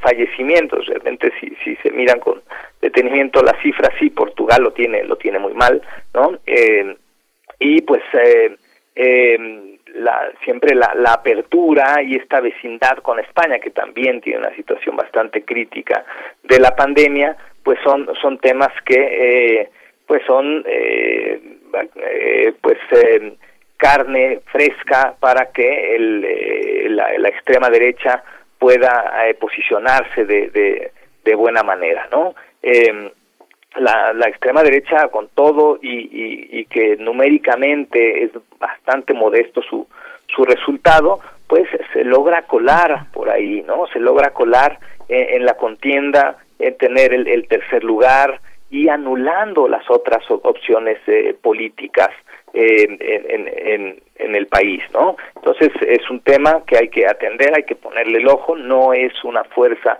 que emerja con eh, con el ímpetu que se ha visto en otros países, pero está ahí y podemos advertir pues el daño que hace eh, un, partido con ideas extremistas en medio de una situación complicada que seguramente también se va a traducir en temas de migración, que es uno de los temas pendientes en la agenda europea, uno de los pendientes que le deja Alemania a Portugal es el tema de, de las eh, reformas y la regulación migratoria y los acuerdos que, a los que hay que llegar entre los 27 países de la Unión Europea y eh, esta extrema derecha pues es una piedra en el zapato como lo es en otras partes de Europa, sobre todo cuando se habla de estos temas como es el de la migración.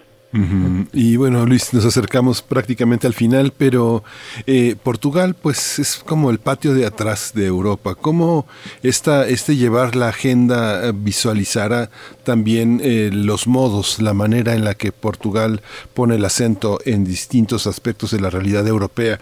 ¿Cómo, cómo lo perfilas? ¿Qué, ¿Qué, piensas que en estos seis primeros meses Portugal tiene oportunidades para, para sí mismo, no solo en el marco de la agenda, sino para sí? Bueno, eh, esta, digamos, antes el, tener la presidencia de la Unión Europea implicaba muchos más aspectos, ¿no? Desde justamente desde el Tratado de Lisboa que se firma en Lisboa también durante la presidencia de, em, de, Portugal en el 2007, bueno, pues a, a, Portugal le tocó en ese entonces pues ponerle el, broche a, un nuevo tratado, que es el que actualmente rige eh, la Unión Europea, y ahora, aunque los temas son más de agenda interna, eh, pues hay una emergencia, se están, eh, digamos, distribuyendo ya las ayudas de los planes de rescate, hay temas, por supuesto, pendientes, todavía hay que digerir el, el, el, Brexit, ¿no? Pero uno de los temas centrales es justamente el tema migratorio, otro es reforzar las relaciones con América Latina eh, eh, y en particular el acuerdo eh, que está pendiente de firma con México, Portugal junto con España que se incorporaron a, a, la Unión Europea en, en 1986, pues ellos, digamos, toman la agenda de manera natural con América Latina por la influencia con Brasil, con México y con el resto de países eh, de esta influencia iberoamericana, ¿no? Entonces esto se convierte en la fuerza de estos países que desde que entraron a la Unión Europea, España y Portugal eran países eh, políticamente débiles en comparación con el resto, pero hicieron de la relación con América Latina parte de su de su fortaleza y de su influencia no eh, insisto la, la, el papel que ha jugado Portugal adentro de la Unión Europea sobre todo en esta crisis de eh, resaltar los valores de de solidaridad en, en tiempos en que pues se estuvo discutiendo de manera muy intensa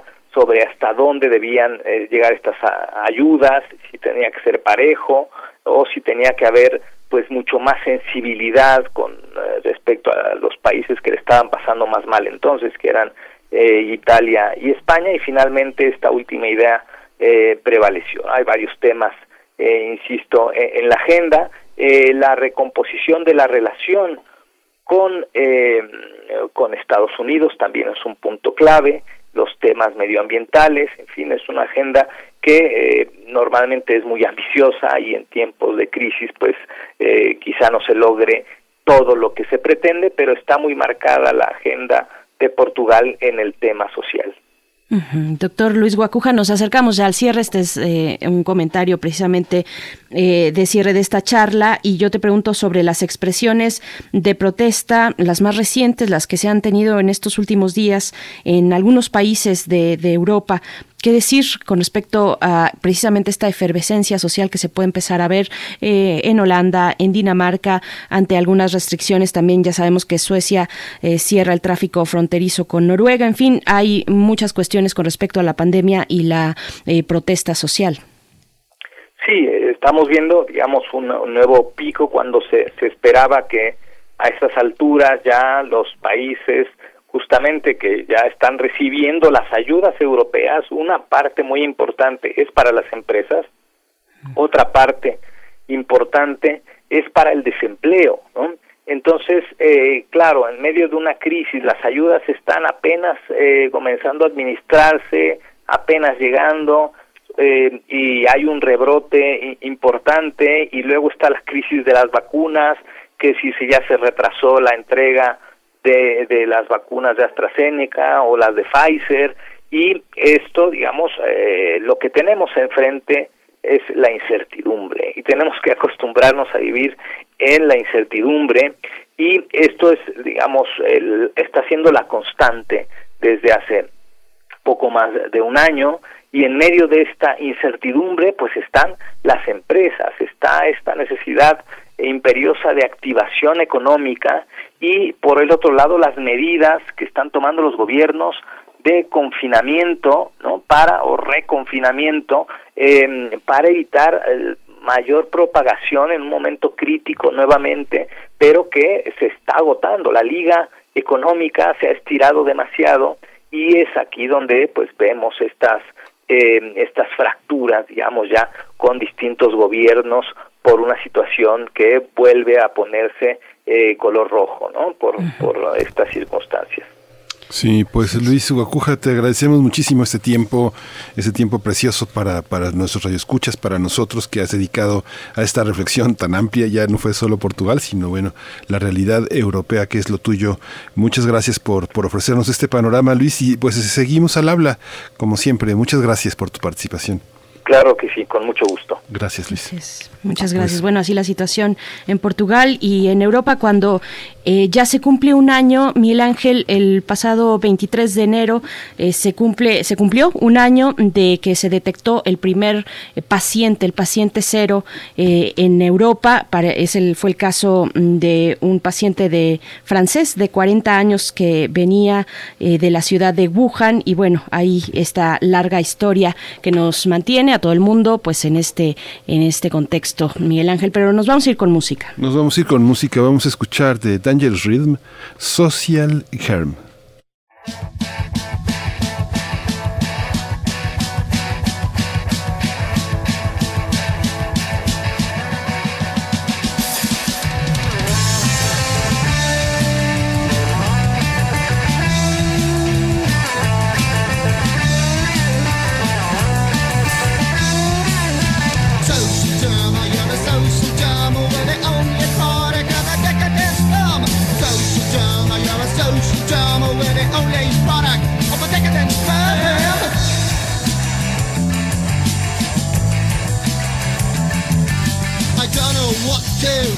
Of you. I think it's good, and I think it's bad. I think it's all just very sad. You only know how to complain. You have a stain stuck in your brain, and the worst is that you're feeling the pain.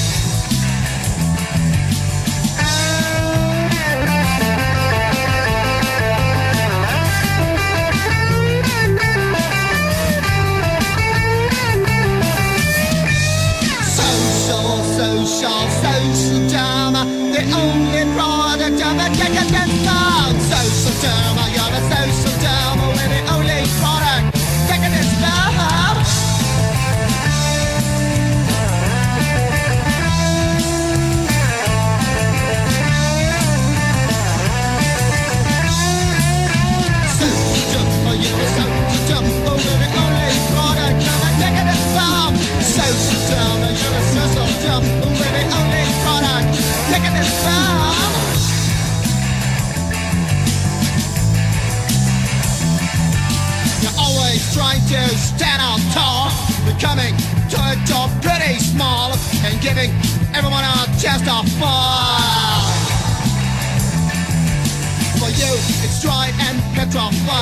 Your low-class mind, it's certainly unkind, and it's blood, blood, dust and blood. Social, social, social drama The only project of a decadent bomb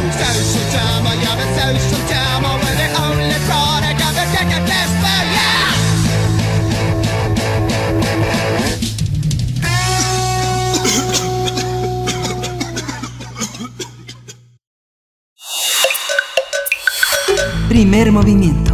Hacemos comunidad. Nota Nacional. Un diario de circulación nacional dio a conocer parte de un testimonio filtrado del caso Ayotzinapa.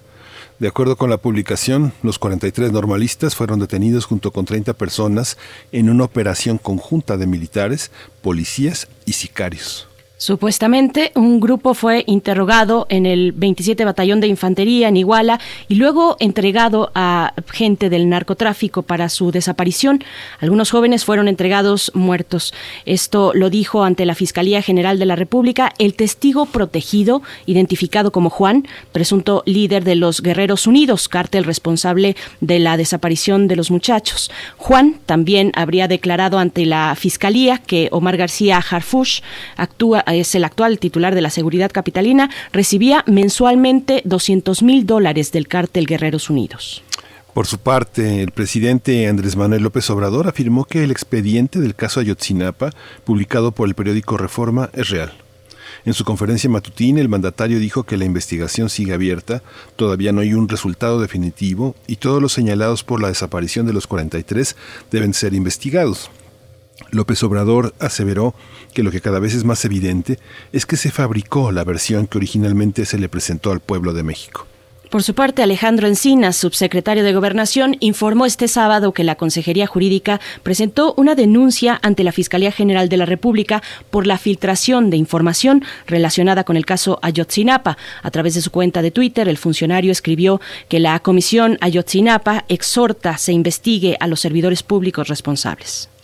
Vamos a conversar sobre la investigación de este caso, las filtraciones y los señalamientos en torno a la desaparición de los 43 estudiantes de la normal rural Isidro Burgos. Y hoy está con nosotros un periodista. Él es Juan Omar Fierro, él es reportero de Proceso. Juan Omar, bienvenido, gracias por estar aquí. Gracias, Juan. Omar. Yo no estoy eh, teniendo la comunicación clara con Juan Omar Fierro. Miguel Ángel, ¿tú sí lo ¿No? escuchas bien? Yo lo escucho bien, yo ¿Sí? lo escucho Ah, bien. bueno. Eh, eh, Si puedes hablar un poquito más fuerte, Juan Omar. Sí, claro. Ahí está. Muchas gracias. Bienvenido, Juan Omar. Gracias. Bueno, pues, eh, Gracias. Muy buenos días. Buenos Muy días. buenos Bueno, muchos muchos elementos que empiezan a concatenarse o que continúan en una relación compleja. Te pregunto, pues, cuáles se han sumado al caso Ayotzinapa, además de que ah, en paralelo está esta cuestión de la filtración, que no es la primera para este caso, pero en el centro de la investigación me parece, eh, o al menos en estos momentos, en lo último que se viene develando, al centro está el Ejército y la Policía Federal. ¿Qué decir, eh, Juan Omar Fierro? Bueno, pues me parece que se está justamente investigando una parte del caso Ayotzinapa que en un principio no se quiso investigar y fue la actuación del ejército y de la policía federal en el estado de Guerrero. Por ese lado es positivo, no estoy tan seguro, claro, que la versión que está dando este testigo protegido pueda ser cierta o falsa. Eh, es un avance que ya se haga investigación sobre el papel del ejército, sobre este batallón de infantería, una investigación que debió realizarse desde el principio, primero, pues para darle solidez a la investigación y descartar o confirmar la participación de militares en la desaparición de los 43 estudiantes. Pero también me parece que habría que eh, aclarar que este testigo protegido pues es alguien que estuvo imputado desde el principio y que salió libre eh, por eh, las presuntas torturas que recibió eh, eh, en, la primera parte de la investigación y por las cuales en estos momentos pues se investiga al ex titular de la Agencia de Investigación Criminal Tomás Terón de Lucio y que eh, no solo se investiga sino que cuenta con orden de aprehensión y eh, actualmente está prófugo. Entonces es un nuevo elemento que cambia así en, la versión histórica o la que nos quiso vender Jesús Morillo Caram, el ex titular de la Procuraduría General de la República, pero lo que me parece lamentable es que se esté recurriendo a las filtraciones, como pasó con la antigua PGR, ahora desde la PGR, para tratar de apuntalar esta nueva verdad, que no sabemos todavía si va a ser real o no. Y también señalar que ha habido ya audiencias sobre este caso, que hay ya órdenes de aprehensión contra un mando militar y también contra un jefe de la Policía Federal, y que por lo tanto, pues eh, eh, estas filtraciones no podrían ser solamente atribuibles a, la Fiscalía General de la República. Este documento ya está en manos de los abogados de los imputados ya está en manos de los eh, abogados eh, eh, victimales, ¿no? Aunque eh, obviamente los abogados victimales, los eh, los centros de derechos humanos que han trabajado con, con los padres de los 43, con las familias de estos muchachos desaparecidos, pues siempre se han opuesto a la filtración y lo hicieron saber a través de una comunicación que condenaban esta filtración que puede poner en peligro las investigaciones. Entonces, sí, lo novedoso es la implicación del ejército y sí lo novedoso es también la participación de la Policía Federal, incluso de la Policía Estatal. Eh, corporaciones que no habían sido tocadas por la primera parte de las investigaciones y que de haberse investigado desde el principio, hoy tendríamos más claridad de lo que está pasando y, lo que me parece a mí es que cada día tenemos un caso más enredado y más lejano de hacer justicia a los 43 estudiantes, de encontrar a los estudiantes, que es lo que más importa a las familias, encontrar a los estudiantes y después hacer justicia eh, eh, por la desaparición de estos 43 jóvenes normalistas de Ayotzinapa. Fíjate, eh, Juan Omar, eh, que como tú bien señalas al principio, no- no- eh, eh, él es un testigo, fue imputado y ahora habla. El presidente reconoce que el expediente efectivamente es, es, es, real, es el, es el expediente con el que cuenta la, la fiscalía. Sin embargo, a mí me parece que lo que está en el centro de la de esta de esta acusación, de esta demanda que presenta la Consejería Jurídica es el tema de las fuentes de información periodísticas. Por una parte, la ley la ley de servidores públicos eh, señala que de 3 a 10 años, de acuerdo al cargo y a la importancia, a la responsabilidad de tu encargo, tú debes de reservar la información que, que- has manejado, tanto para emprender eh, empresas personales como públicas. Entonces, eh, por una parte, si eso hubiera sido resultado de una investigación periodística, y se reserva la fuente en la que se filtró o la que se tiene como acceso eh, es este, este informe, ¿cómo varía? ¿Cómo varía si el informe es ofrecido por un funcionario y qué variación tiene si el informe es recabado como resultado de una investigación periodística? Si las fuentes, si el, si el servidor público es susceptible de ser investigado y acusado, ¿qué papel juegan las fuentes en investigaciones periodísticas? ¿Cómo, cómo se maneja esto? Eh, hace unos momentos la secretaria de Gobernación decía en la conferencia matutina que la investigación está enfocada a los funcionarios y no tanto al medio que lo publicó, decía ella, para respetar justamente eh, la libertad de expresión. Y bueno, en ese sentido sí eh, señalar que eh, difícilmente, o sea, en este caso el periódico Reforma va a va a poner, eh, va a, a, a- a- señalar a su fuente, ¿no? Y que en ese sentido no habrá forma en que eh, las autoridades puedan comprobar que el origen de la información que le, eh, digamos, le filtró o le hizo llegar la información al diario Reforma está ligado con ellos porque eh, eh, legalmente Reforma no está obligado a comparecer en una investigación de este tipo y espero que la Fiscalía General de la República respete justamente eh, este principio de protección de la fuente que tenemos los periodistas mexicanos. Y efectivamente, muchas veces nosotros como reporteros estamos buscando eh, cómo allegarnos de información. Y una forma de allegarse a la información pues es eh, acercarse a los funcionarios que pueden tener acceso a investigaciones, pero también uno tiene acceso a funcionarios judiciales que en este caso ya tienen parte del expediente porque ya se han eh, eh, girado órdenes de aprehensión y también se puede uno acercar a los abogados de las partes que están en litigio, ¿no? Entonces, eh, eh, me parece que, sobre todo en un caso como este, eh, los medios lo que tenemos que hacer es acercarnos justamente a las fuentes, eh, checar algunas cosas que, que, nos puedan, eh, digamos, eh, resultar importantes y sobre todo, ¿no? Eh, contrastar las versiones que se están dando nuevas con las, con las que ya existían. Por ejemplo, a mí me llama mucho la atención eh, que se habla de que ese día, en estas declaraciones, no solo fueron los 43 estudiantes, sino 30 personas más que fueron detenidas y eh, eh, desaparecidas el mismo día que los estudiantes. Y si uno revisa las notas de prensa y si uno revisa los seguimientos que se hicieron eh, en esos días. Sí hay seis muertos más, hay seis personas que murieron, entre taxistas, jugadores del equipo, los avispones, pero no tenemos 30 denuncias sobre desaparición adicionales. Entonces, eso me hace dudar un poco de este testimonio, eh, aunque sí hay muchas denuncias por desaparición forzada o desaparición de personas en, el, en, en Iguala, no se realizaron las 30 el mismo día eh, que la desaparición de los estudiantes. Eran previas o han sido posteriores.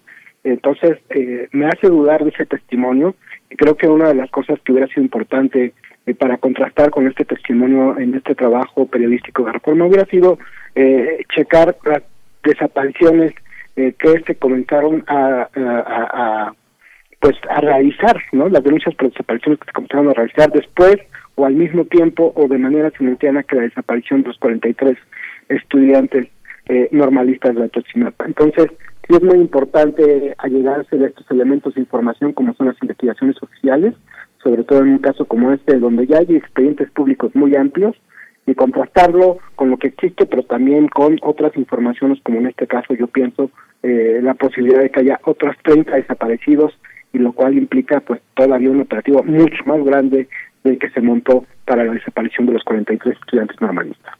Por supuesto. Juan Omar Fierro, ¿qué responsabilidades podemos empezar a ver o por lo menos qué nombres?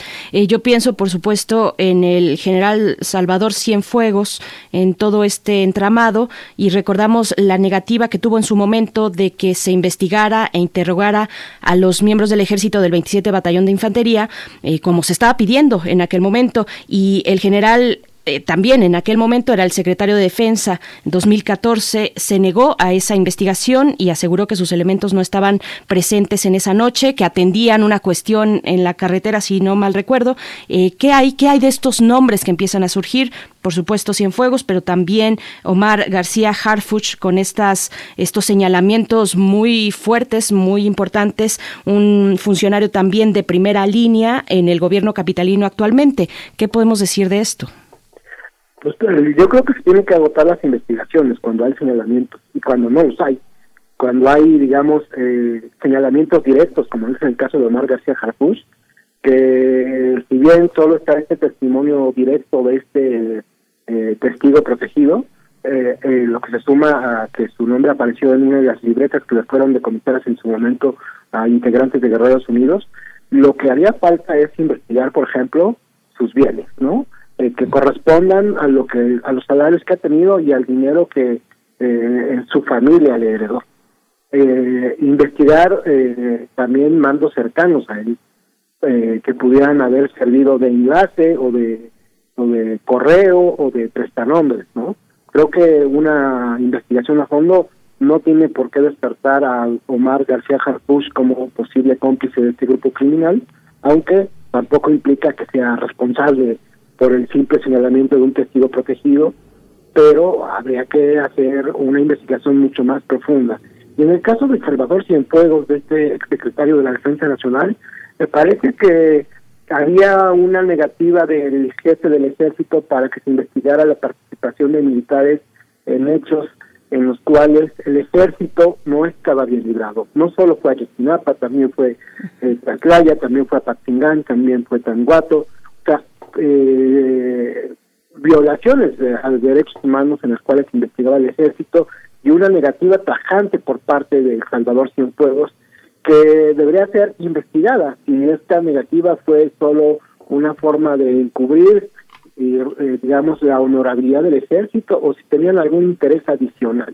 Entonces eh, es una investigación que se, que se tendría que hacer sobre Salvador Cienfuegos independientemente de la investigación que según la Fiscalía General de la República ya se agotó en el caso de las imputaciones que se le hicieron en Estados Unidos a través de dos testigos protegidos que ya están muertos y que cuenta básicamente este expediente enviado solamente de, Estados Unidos pues con 700 páginas de presuntas conversaciones de entre presuntos criminales y algunas de esas conversaciones también con el general Salvador Cienfuegos, pero en ese expediente, por ejemplo, no está acreditado ni siquiera que eh, Cienfuegos, el teléfono BlackBerry o el chat de BlackBerry que se atribuye sea de él, ¿no? Es, eso se hubiera podido realizar con un una solicitud a la empresa BlackBerry que está en Canadá y que hasta donde yo sé ha cooperado casi siempre con autoridades mexicanas y por lo tanto no no tendría yo eh, por qué dudar de que cooperaría con las autoridades estadounidenses para comprobar eh, de quiénes fueron esos teléfonos. Pero sí me parece que en el caso de Salvador Cienfuegos, una investigación sobre su responsabilidad en los casos Ayotzinapa, La Playa y otros en los cuales se no se permitió una libre investigación sobre la participación de militares en hechos presuntamente de violaciones eh, que resultaron en violaciones a derechos humanos, tendría que ser una investigación aparte e independiente, pues porque no es lo que pasó en Estados Unidos es totalmente independiente independiente de esto en, nuestro país, ¿no? Y no me parece hasta el momento que haya por parte de la Fiscalía General de la República intención de investigar estos hechos y tampoco me parece que haya una autocrítica del ejército sobre esto que pasó en el sexenio pasado, a pesar de que este gobierno habla mucho de su respeto a los derechos humanos y de que nadie va a estar por encima de la ley. Ojalá que en el caso de Salvador Cienfuegos haya una investigación exhaustiva sobre su papel y en estos casos, ¿no? En este, en este momento, digamos, la, la, la responsabilidad de los imputados tendría que, tendría que, una vez que se devela un expediente como este, se tendría que seguir de oficio, una, una- abrir una investigación para comprobar la honorabilidad de las personas que son, este, que son señaladas, eh, Juan Omar. Pues no sé si de oficio, pero yo creo que una buena investigación pues sigue todas las pistas y las agota, ¿no? Y en, si en este caso hay señalamientos contra Salvador Cienfuegos, eh, bueno, en, perdón, si en este caso hay señalamientos contra Omar García Harfuch y otros mandos, pues no estaría mal que se agote la investigación. Y, y, y, y cuando digo que se agote, pues eh, que se agote parejo a todos los involucrados, porque ya hay órdenes de aprehensión contra el mando contra el mando del 27 batallón de que se encuentra en Iguala y también contra el mando de la Policía Federal que estaba asignado también a, a, la zona de Iguala, o sea ya, pero eh, no sabemos si todos los demás involucrados por este testigo protegido han sido investigados o no, o sea no sabemos hasta dónde han llegado las investigaciones en contra de Omar García Harfuch, solo sabemos de los otros dos porque ha sido público incluso por parte de la Fiscalía General de la República que se giraron las órdenes de aprehensión y en el caso del capitán Crespo sabemos también por su detencia que están girado amparos y en el caso del Policía Federal eh, el mando del Policía Federal subo un boletín en estos días por parte de la Fiscalía. Entonces, ahí tenemos una actuación en la cual las autoridades de la Fiscalía decidieron ir contra dos personas. Nos, eh, nos faltarían tener los elementos para saber con qué elementos se fueron, pero también faltaría saber eh, si teniendo los mismos elementos o más elementos o menos elementos, por qué decidieron actuar contra Omar García Harfuch, ¿no? E independientemente de que Omar García Harfuch esté prestando un servicio a la ciudad y que el gobierno capitalino tenga, eh, pues, eh, digamos, eh, eh, la impresión de que ha funcionado en materia de seguridad para la capital del país. Ujú. Pues Juan Omar Fierro, también te pregunto ya acercándonos al cierre de esta conversación que te agradecemos, eh, ¿qué esperarías tú para las próximas semanas? El presidente insiste en que hay voluntad de romper el pacto de silencio en este caso. Hay 80 personas eh, en prisión en distintos estatus eh, judiciales, y, pero no tenemos todavía claridad de qué fue exactamente lo que pasó aquella noche. ¿Qué podrías tú esperar para estas semanas con estos elementos que ya se han puesto aquí en la mesa? Pues esperaría que se sigan realizando y desahogando las audiencias de los imputados en esta nueva etapa del caso Ayotzinapa y que eh, tengamos eh, acceso a más información por medio de las audiencias que se celebren, ¿no? Eso sería un primer paso. Por otro lado, yo cada vez soy menos optimista en cuanto a la verdad de este asunto. Creo que se está complicando muchísimo. Eh, eh, y creo que las autoridades actuales deberían tener como objetivo principal esclarecer el paradero de los 43 estudiantes normalistas antes que eh, proceder contra eh, funcionarios eh, que del sexenio pasado. Hay que proceder contra quienes torturaron, contra quienes fabricaron la verdad, pero tiene que hacerse una investigación profunda sobre quienes dirigieron esta operación para fabricar la verdad histórica y no centrarse en los agentes que cumplimentaron solamente las órdenes de aprehensión, por ejemplo, ¿no? Eh, porque eso sería como proceder igual que se procedió en el sexenio pasado, de que se, se procedió solamente contra los policías municipales de Iguala por ser los elementos, eh, digamos, eh, oficiales más vinculados al crimen organizado, pero no se escaló en la investigación, como te decía al principio, sobre la presunta responsabilidad de mandos del ejército asignados a, Iguala, no se investigó la posibilidad de gente involucrada a nivel estatal em, de la Policía Federal, eh, no se investigó, por ejemplo, al gobernador, eh, al exgobernador, no hubo una, no se agotó la investigación sobre el exgobernador, eh, eh, no, o sea, hubo muchos cabos sueltos y me parece que ahora eh, están armando, digamos, una nueva red de detenciones, pero que seguimos sin llegar al fondo de la investigación y sin llegar, pues, a, la verdad histórica real de los hechos y que tiene que ver primero con eh, eh, con que se localicen los cuerpos de los 43 estudiantes o los restos de los 43 estudiantes. Y segundo que, que no nos quedemos solo en estos mandos de hasta abajo, ¿no? Si, hubo participación del ejército, si hubo fabricación de la verdad, que se llegue hasta, hasta las últimas consecuencias o hasta los funcionarios más grandes. Pudo fabricarse la verdad histórica sin la complicidad del entonces Procurador General de la República, pudo eh, encubrirse al ejército sin la participación del entonces secretario general, eh, el secretario de la Defensa, Salvador Cienfuegos. Creo que son preguntas que están ahí y que una investigación profunda debería responder y no quedarse solo en, mandos medios o mandos bajos de la actual investigación. Una última pregunta, Juan Omar. Eh, ¿Tú crees que, eh, a mí me parece inédito, no hemos visto persecuciones de funcionarios que filtren información, que se les finquen responsabilidades. No sabemos las intenciones, eh, sino los hechos. Desde el propio gobierno hay personas que actúan en su contra, que boicotean muchas de las cosas que hace el propio gobierno, y hay personas que tienen una enorme honestidad y, no quieren callar, quieren que se conozca la verdad. Pero lo que hay en su, en, su pecho, que como dicen, su pecho pues no es bodega y no sabemos lo que contiene, ¿qué, qué, qué entender en esta en esta persecución. ¿Te parece, ¿Te parece correcto que la iniciativa de un funcionario sea castigada eh, en términos de la ley de responsabilidades para evitar que esa información salga a los medios o se filtre a grupos de la sociedad? Pues eh, digo, en el caso de las investigaciones penales está, eh, digamos, incluso en la ley, ¿no? La, el castigo a los servidores públicos que filtran eh, parte de los expedientes, porque se supone que la tienen bajo su resguardo. Y ellos como parte interesada, digamos, eh, a menos que tengan, pues, no sé, o sea, sí pueden tener como fines, como tú dices, eh, de informar a la, a la población, o pueden tener como fin, pues, boicotear la propia investigación, ¿no? dependiendo. Pero pues eso no lo puede saber un periodista cuando se acerca a, a los funcionarios. Me parece que si está la ley, pues tiene que proceder en contra de los funcionarios, ¿no?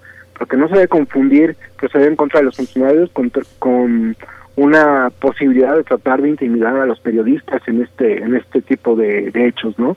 Eh, yo sí creo que los funcionarios que los filtren de buena fe o de mala fe están conscientes de que cobre, de que corren un riesgo. Eh, y, y, ese riesgo lo tienen que asumir ellos. O sea, uno como periodista asume sus propios riesgos profesionales, pero ellos al momento en que deciden filtrar una información de buena o mala fe, pues ellos también asumen un riesgo, ¿no? Y creo que no lo hacen de manera inocente, de manera de buena o de mala fe, no lo hacen de manera inocente. Y si la ley dice que pueden ser castigados, pues eh, lo, lo, lo, lo que dicta la ley es que los castiguen, ¿no?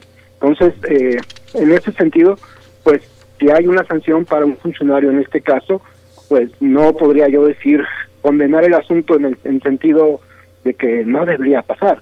Simplemente pues estaba escrito en la ley, se logró comprobar su responsabilidad, si es que se comprueba, y bueno, pues se procedió judicialmente en contra. Pero sí destacar que nosotros como periodistas, pues sabemos, ¿no? Que, que, que puede eh, llegar a pasar, pero también quien nos da la información está consciente de su riesgo. Y como una persona consciente de su riesgo, pues también puede, eh, en este caso, pues asumir las consecuencias. Así es, bueno, pues ahí está este que también pareciera un círculo vicioso por parte de los funcionarios que filtran información, pues se sabe que hay responsabilidades puntuales, pero para el caso nuestro, para el caso de los periodistas, pues pareciera un limbo. De pronto eh, dónde están estos límites de la responsabilidad ética precisamente en el ejercicio periodístico. Y una vez que sabemos pues que hay repercusiones importantes que pueden ser gravísimas cuando se filtra un documento eh, en una relevancia o de relevancia para un proceso judicial, pues sabemos que hay consecuencias en el, en el mismo proceso judicial que se está llevando a cabo. Pues Juan Omar Fierro, como siempre te agradecemos mucho este tiempo, estas reflexiones. Reportero de proceso, muchas gracias y muy buen día. Muy buen día. Muchas gracias. Pues ya nos despedimos, nos despedimos de la radio Nicolaita. Vamos a, a la tercera hora de primer movimiento. Nos escuchamos mañana de 8 a 9 de la mañana. Quédese aquí en la programación de Radio NAM. Quédese aquí con primer movimiento. Síguenos en redes sociales. Encuéntranos en Facebook como Primer Movimiento y en Twitter como arroba PMovimiento. Hagamos comunidad.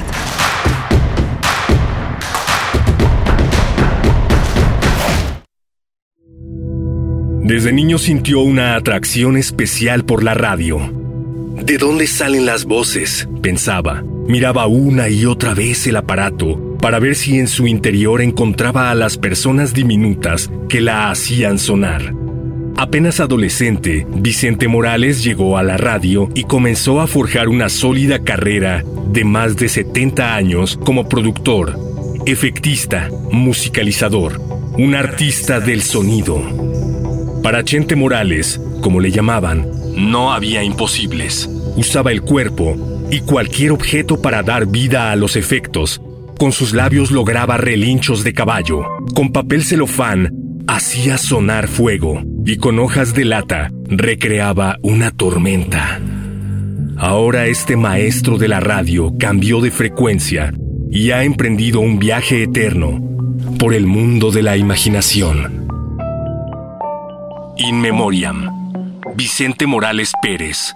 1930-2021. Radio UNAM. Experiencia sonora.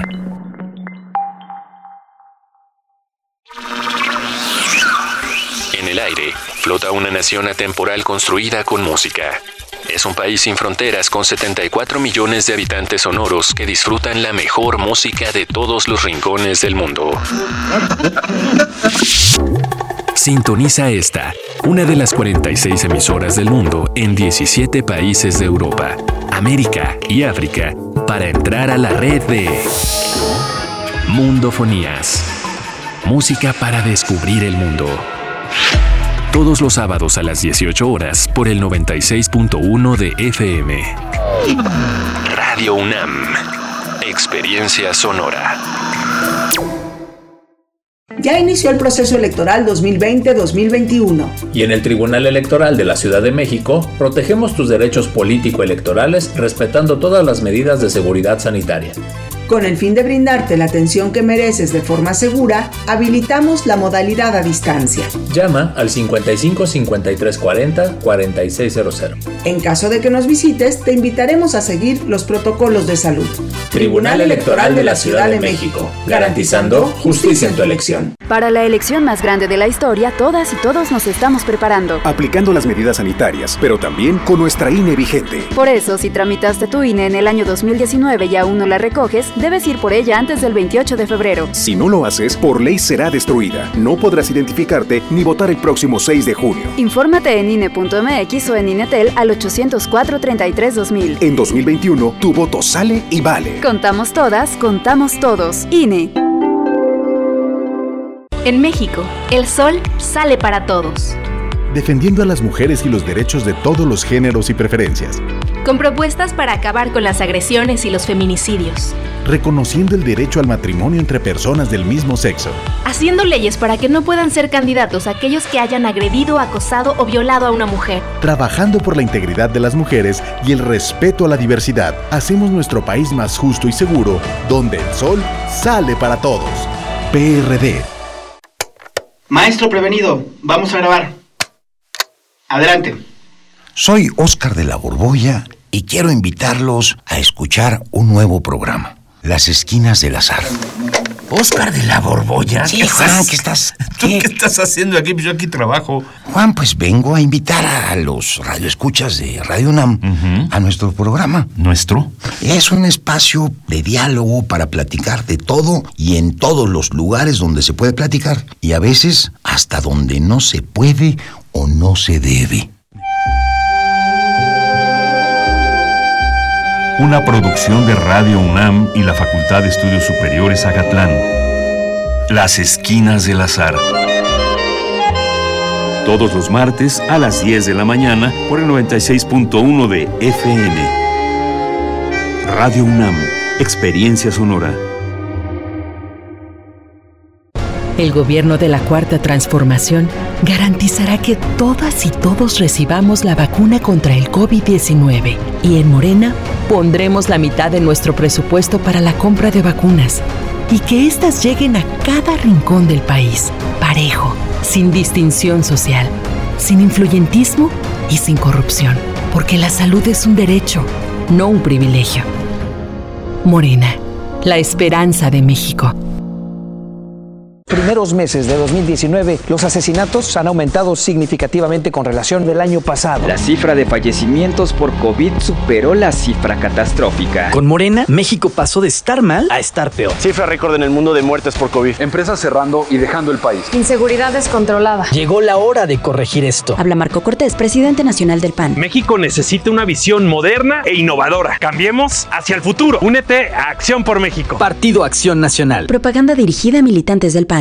La vacuna contra el COVID-19 ya está llegando a México y con ella la esperanza de un mejor futuro se levanta.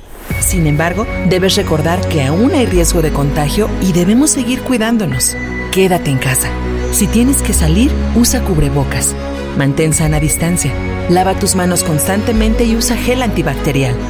Si tienes síntomas, acude al centro de salud más cercano. Si te cuidas, cuidas a México. Tiempo cedido por Morena para el cuidado de la salud. Encuentra la música de primer movimiento día a día en el Spotify de Radio UNAM y agréganos a tus favoritos.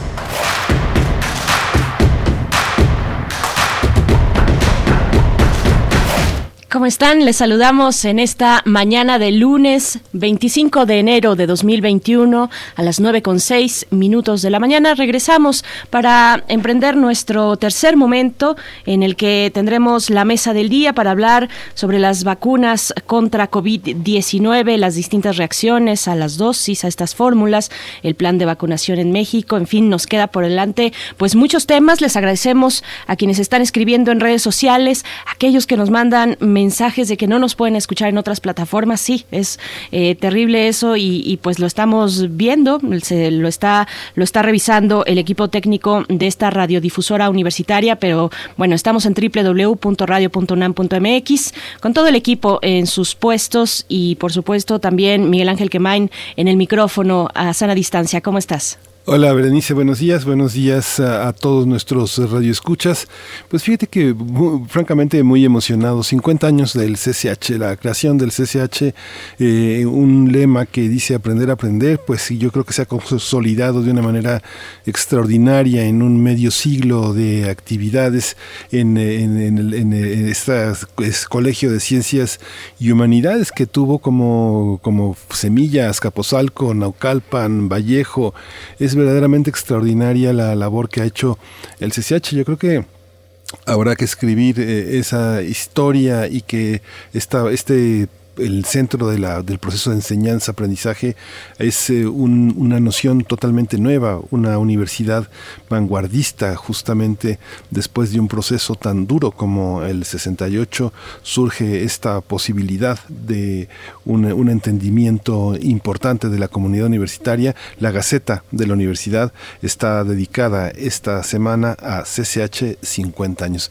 así que no se lo pierda, no se pierda esta, este, este borrador de esta gran historia, pues que muchos universitarios este, tienen, tienen que escribir, dar sus testimonios, sacar las fotos, abrir los álbumes y, pues ponerla a disposición de toda la comunidad de enseñantes y de profesores y de alumnos de nuestra universidad. Por supuesto, pues enhorabuena, 50 años del CCH, se dice fácil, pero bueno, esto que significa todavía, que significó en su momento, eh, a principios de la década de los 70, pues un proyecto que daría respuesta a la alta demanda de lugares en bachillerato, que promovía también la modernidad académica de esta universidad e incluía una, una visión curricular diferente, un modelo educativo distinto, contrario a la formación tradicional, pues imperante en aquel momento, y situaba al alumno precisamente al estudiante al centro del proceso de enseñanza-aprendizaje. Pues bueno, eh, que levante la mano por ahí en la audiencia los CCHeros que nos escuchan. Felicidades, 50 años del CCH. Yo soy CCHero, Berenice. Ahí, aprendí a andar suelto. Uy, aquí se este, va. Eh, aprendí a andar suelto. Entonces, 60 mil jóvenes, 3 mil profesores conforman este enorme, este enorme paisaje este tan maravilloso de la enseñanza universitaria. Aquí va a haber una rivalidad, querido, porque eh, yo estoy del otro lado. Yo estoy en la Escuela Nacional Preparatoria. Saludos a la Prepa 5. Eh, y pues algo, algo va a suceder aquí. Eh, ustedes voten, por favor. No, siempre con una, como una comunidad cercana, compleja, completa, la del bachillerato, tanto en CCH como en la Escuela Nacional Preparatoria. Pero bueno, tomo nota, Miguel Ángel Quemain. Muy bien, Berenice. Vámonos a la poesía. Vámonos, vamos con la poesía. Primer movimiento. Hacemos comunidad. Es hora de Poesía Necesaria. Vamos con la poesía. Bueno, Luis Muñoz es un poeta español que reside en la ciudad de Iowa. Es filólogo, es catedrático de la Universidad de Iowa, donde actualmente dirige el programa de escritura creativa en español. Y desde el año pasado, muy temprano en la pandemia, era por ahí de marzo, imagínense marzo, en Europa, en España específicamente, donde los eh, números de contagios y el confinamiento era absoluto, las medidas pues no se tenía muchas consideraciones que hoy se tienen con respecto a la pandemia. Y bueno, fueron medidas muy duras, muy restrictivas en ese momento, eh, pues este poeta Luis Muñoz junto con otros varios poetas jóvenes españoles, pues fueron impulsores para generar espacios eh, digitales que dieran cuenta de las distintas expresiones poéticas que se estaban que estaban acompañando a ese duro encierro en la pandemia. Así es que bueno, vamos a escuchar un poco de poesía de Luis Muñoz. El poema se titula Luces apagadas. Así es que vamos por allá. El link, la liga, está dispuesta en nuestras redes sociales para que ustedes puedan además revisar un poquito más de la oferta poética, del trabajo poético de Luis Muñoz. Luces apagadas. La oscuridad reclama en cuanto llega un orden para el mundo. Se lo, se lo, daría si pudiese, igual que pudo darle mi cadena de azares un nombre a algún presagio aleteante, el mapa descifrado de mi limbo y aún la gratitud que no le debo. Nunca llega de pronto, sino que desvanece el tejido de fondo de los días, como si sumergiera un cuerpo en la mirada que lo sigue. La oscuridad precede a cuanto toca, y si finge lanzarse como un ave de presa sobre tu cuarto solo, si amenaza su salto de repente, no creas en su caída, no temas su ala trampa, hazle un hueco.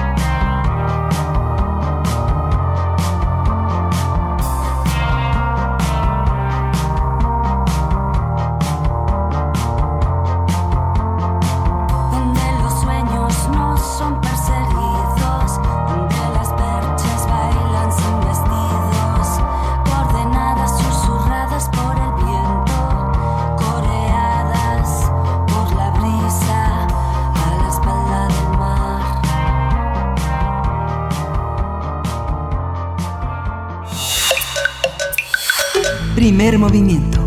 Hacemos comunidad. La mesa del día. Este fin de semana comenzó el plan de vacunación contra el coronavirus para maestros del estado de Campeche. El objetivo es aplicar la dosis a más de 20.000 docentes de diversos niveles educativos de esa entidad en los próximos días. Hasta el momento nuestro país ha recibido un total de 766.254 unidades de la vacuna producida por Pfizer, Pfizer BioNTech. De acuerdo con datos de la Secretaría de Salud, a la fecha se han aplicado 618.768 vacunas, de las cuales 22.472 han recibido la segunda dosis, es decir, el 3.6%. Se espera que el próximo embarque llegue el siguiente 15 de febrero.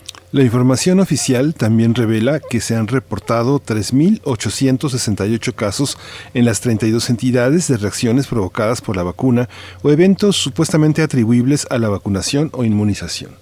El gobierno mexicano tiene acuerdos con Pfizer por 334.4 millones de vacunas, 77.4 millones con la fábrica, eh, bueno, con la británica AstraZeneca, 35 millones de Cancino y 34.4 millones de la plataforma COVAX de la Organización Mundial de la Salud, así como la compra de 2 millones de la vacuna rusa Sputnik V.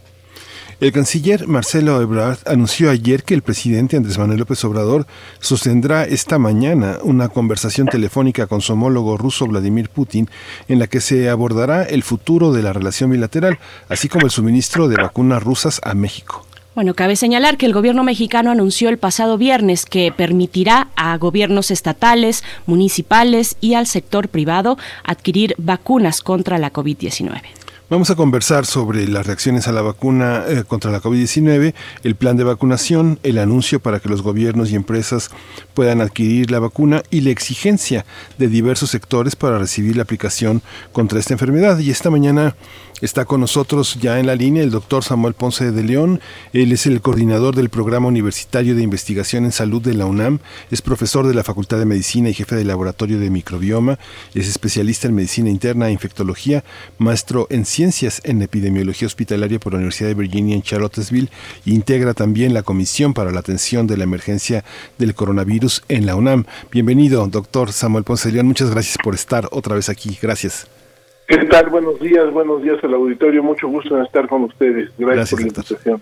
Gracias, doctor. Bienvenido. También saludamos al doctor Mauricio Rodríguez Álvarez, que es vocero precisamente también de esta Comisión para la Atención de la Emergencia del Coronavirus en la UNAM. Es profesor del Departamento de Microbiología de la Facultad de Medicina de la UNAM y conductor de Hipócrates 2.0, un programa sobre medicina e investigación. Doctor Mauricio Rodríguez, ¿cómo estás esta mañana? Gracias por aceptar una vez más a ambos, a ti, al doctor Samuel Ponce. ¿Cómo te encuentras? Hola, Berenice, Miguel Ángel doctor Samuel Ponce de León, ¿cómo están? Les mando un abrazo al auditorio también. Gracias. Bueno, empezamos con el, con, el tema. ¿Cómo han visto, doctor Samuel Ponce de León, cómo han visto este plan de, de, vacunación y los eventos eh, que son eh, anómalos por las reacciones que ha provocado? ¿Cómo, ¿Cómo evaluar todo este panorama informativo que hasta hoy ha llegado en el tema de las vacunas? ¿Cómo lo ha visto usted? Bueno, es muy interesante ver cómo se despliega todo el operativo, tanto a nivel global como en México. Eh, desde luego, en México particularmente, eh, ha iniciado con intensidad y de alguna manera eh, anticlimática, de repente ha disminuido la llegada de vacunas. lo que ciertamente pues, es un retraso en el plan que se había preconcebido. Eh, sin embargo, yo creo que en general son buenas noticias la gran mayoría de lo que estamos eh, conociendo. Tenemos una serie de contratos, ya se enumeraron para poder recibir suficientes vacunas para la población. Tenemos una diversidad de proveedores que también nos garantiza eh, la seguridad de estar recibiendo los biológicos en algún momento eh, y tenemos las noticias que vienen eh, desarrollándose de otras partes del mundo, en donde el programa de vacunación está ya muy acelerado, en donde pues el biológico es muy seguro y desde luego hay reacciones adversas. Y vale la pena destacar que es eh, sobresaliente cómo se enfoca la atención a este tipo de pues, accidentes, podría definirlos, eh, en relación a un proceso que es eh, pues eh, extraordinariamente grande y cómo dedicamos nuestra atención a los eventos adversos, que son menores en muy poco número, pero si ustedes ven, la atención que reciben es casi mayor a la que recibe el mismo proceso de vacunación o actualmente el mismo proceso de desarrollo de, de, la evolución de la pandemia, en donde eh, pues tenemos una situación global bastante complicada, medio millón de casos diarios en el mundo nuevos, así que este tenemos que ubicarnos correctamente en todo este escenario, pero eh, tratando de concretar, las vacunas están llegando, van a continuar llegando, eh, se van a continuar distribuyendo y aplicando con un rango de seguridad muy amplio. Mauricio, ¿cómo, ¿cómo observas tú el panorama en relación a cómo la, perspectiva que el presidente dijo, bueno, aquí no se le va a censurar a nadie, aquí hay vacunas para todos, este, ¿cómo, cómo es este proceso? ¿Es complicado? ¿La duplicidad estuvo en el centro de los comentarios? Sí, bueno, creo que una...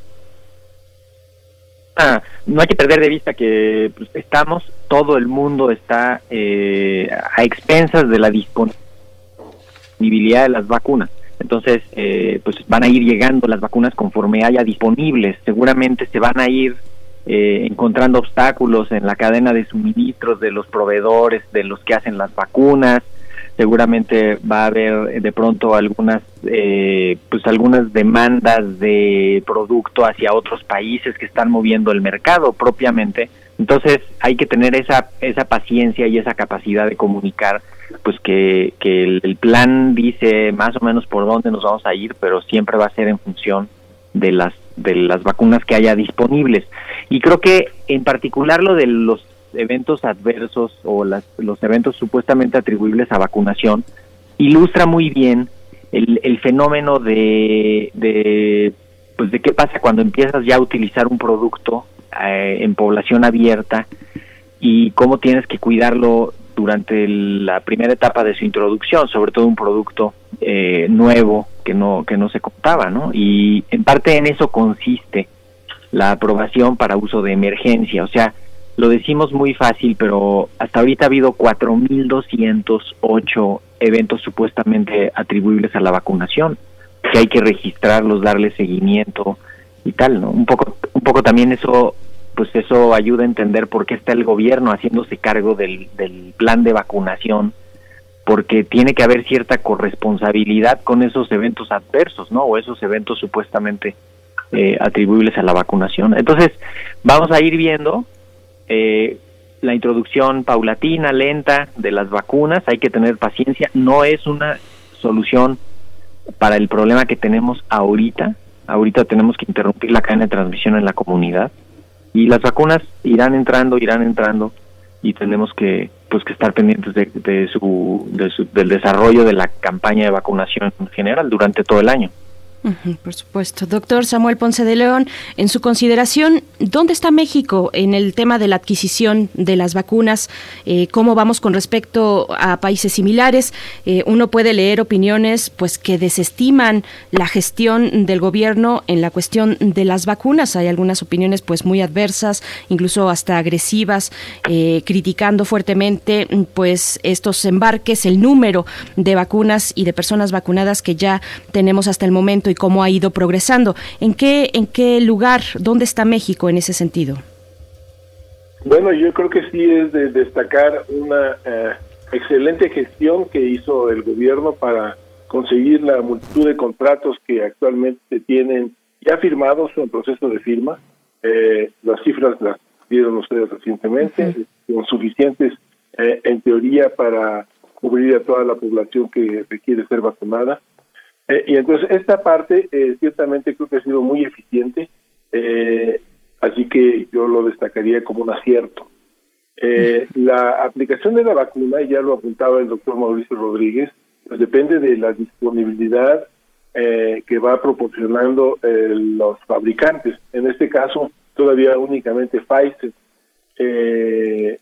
y para tratar de mejorar, recordemos que es una situación que está en evolución eh, inédita y que tenemos que ajustarnos continuamente.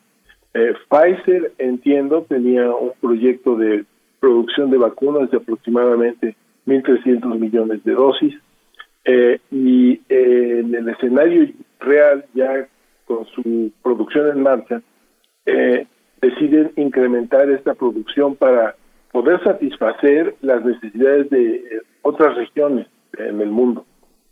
Los 1.300 millones estaban firmados en contratos eh, y deciden a, incrementar posiblemente 700 millones más y entonces hay que hacer algunas modificaciones estructurales, se hacen y eh, se tiene que detener la distribución de la vacuna. Estamos viviendo eso en este momento. Eh, entonces las críticas yo creo que son producto de evidentemente un análisis, espero que muy claro sin embargo, oh, creo que sí tenemos que entender que el proceso es complejo, no depende solamente de la voluntad del gobierno, depende de una realidad que impone la producción de un proceso muy complejo y que requiere garantizar su seguridad en cada uno de los pasos. Así que eh, esperemos que empiecen a llegar. Yo creo que el gran aporte, el gran número de vacunas en la próxima fase, ahorita seguiremos con Pfizer a partir del 15 de febrero, y esperemos que ya para marzo eh, AstraZeneca empiece a tener alguna distribución de, sus vacunas eh, aquí en México a través de las propuestas que existen, incluso con una producción terminal eh, local que es eh, también extraordinariamente importante y de destacar esta gestión que se hizo a través de, entiendo, la, la Fundación Slim, una compañía farmacéutica nacional que ha trabajado con biológicos ya desde hace algunos años y, desde luego AstraZeneca y una compañía también en Argentina eh, desarrollando un proceso en donde vamos a tener también ya una ah, distribución local a partir de la producción que también es de destacar. Entonces yo creo que la gestión ha sido óptima en términos de las negociaciones y yo creo que el proceso ya de vacunación podríamos analizarlo si quieren ustedes en un segmento subsecuente, pero eh, es un tema también que vale la pena disecar y en donde eh, seguramente también habrá espacio para diversas críticas, eh, siempre animadas con un propósito constructivo. Doctor Mauricio Rodríguez, también, bueno, yo te pregunto a ti sobre la relevancia que tiene una colaboración como COVAX. ¿Qué alcances tiene estos, estos acuerdos? ¿Dónde está México ahí? ¿Dónde está Estados Unidos también ahora ya con el cambio de gobierno hacia la nueva dirección con Joe Biden, por favor? Sí, bueno, el, lo, de, lo de haberle entrado a la plataforma COVAX es parte de la estrategia de México, que ya la describía el doctor Ponce de León. México, digamos, resumiéndolo, tiene, tiene cuatro ejes de acción en asuntos relacionados con vacunas.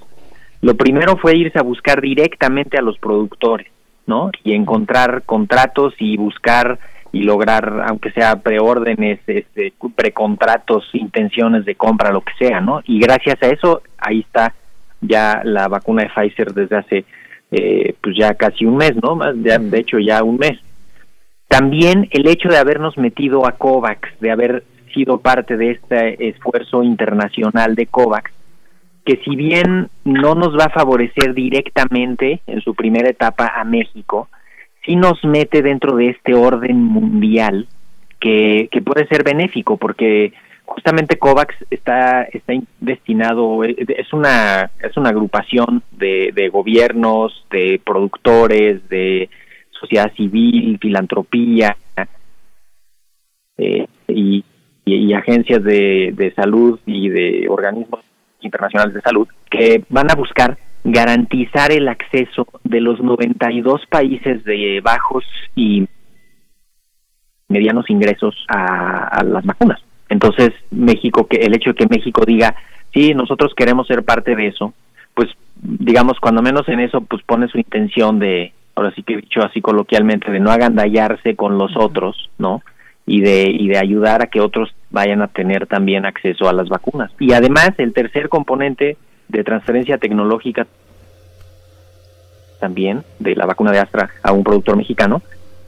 Y el cuarto componente, lo de, lo de producción propia, ¿no? Que también México está pues con varios proyectos desde la investigación básica ya están escalándolo a lo preclínico, ya están viendo la parte industrial, ya van a empezar los estudios de fase 1 y, y eso son cuatro eh, grandes ejes de la estrategia de México que son que son muy buenos, ¿no? Y COVAX es uno de ellos, ¿no? COVAX nos tiene ahí también, eh, pues cuando menos en este orden mundial. Que Estados Unidos se sume a COVAX ahora con su cambio de administración y eso, pues es una buena noticia, porque pues Estados Unidos es el, el, el gran, va a ser el gran consumidor de vacunas. Ahorita llevan como 20 millones de dosis ellos, ¿no? De los 64 millones de dosis que se han puesto en el mundo hasta hoy, ¿no? Entonces, el hecho de que los meta también en este orden mundial, pues puede ser que justo este pues también que participen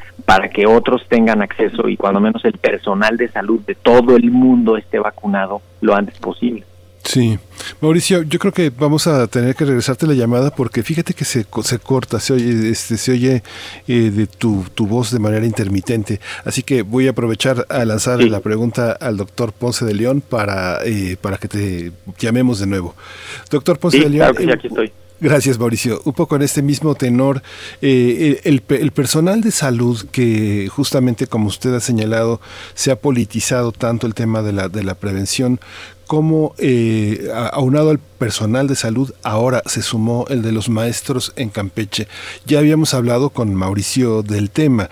¿Cómo regresar a clases? ¿Tienen que regresar los niños o qué sectores del sector educativo deben de regresar primero? ¿Se debe alternar? ¿Cuál, ¿Cómo se debe de, de proceder epidemiológicamente? Bueno, eh, pues ciertamente... ¿Me oyen? Sí, sí, sí, sí, doctor. sí, lo escuchamos. Este, eh, ciertamente no hay una receta perfecta y no hay un método que sea aprobado. Eh, tenemos un escenario extraordinariamente complicado, con una gran transmisión, y evidentemente el volver a clases presenciales implica el riesgo absoluto de establecer cadenas de transmisión que eh, pueden hacer repuntar cualquier situación epidemiológica al alza con eh, epidemias intrafamiliares y luego a nivel de la comunidad eh, y afectando incluso la planta de eh, trabajadores de las instituciones, de los profesores, de los investigadores, además del impacto que tienen los mismos alumnos. Entonces, ciertamente el escenario ideal es todos vacunados. Por lo menos todo el personal de más de 60 años eh, tienen que estar vacunados. Idealmente, también eh, los alumnos, entendiendo que eh, la vacuna puede tener, todavía no lo sabemos exactamente, un efecto sobre la transmisión de la infección. Eh, esto, desde luego, todavía es materia de, de, investigación, eh, pero en el escenario ideal todo el mundo tendría que estar vacunado para regresar. Ahora, eh, en la realidad va a ser eh, complicado ajustar estas cosas porque eh, tiene uno que poner en la balanza el beneficio que te va a esperar en términos de la seguridad de contener la transmisión epidemiológica contra lo que implica el dejar de estar obteniendo la riqueza de estar atendiendo las clases de manera presencial. Particularmente, debo decir, esto es para los menores de, de los más jóvenes, porque finalmente eh, la educación, maestrías y doctorados, en el posgrado, en general, no estoy eh, tratando de ser absoluto, eh, es este más fácil de llevar eh, a, a distancia. En cambio, preescolar, primaria, secundaria, incluso bachillerato, eh, requieren de una socialización que es fundamental y, no vamos a conocer las pérdidas que estamos teniendo, sino hasta dentro de un futuro a corto y mediano plazo. Entonces, es un equilibrio difícil de establecer, pero sí requerimos de que haya por lo menos una proporción importante de vacuna aplicada en las poblaciones del de, eh, ámbito escolar para poder regresar a, a, a, a clases. El ensayo de, de eh, Campeche es muy interesante, eh, porque en mi perspectiva podría verlo como como un esfuerzo por ver eh, si en las condiciones epidemiológicas que tiene Campeche en este momento eh, se vacuna a su personal eh, docente, cómo pueden establecerse con regularidad las clases y qué implicaciones va a tener esto en términos de, la transmisión. Porque además no es solo el personal educativo y la población de alumnos, sino la comunidad de esos alumnos, que se pueden infectar en las escuelas llegan a su casa infectan a sus padres, a sus abuelos, a sus tíos.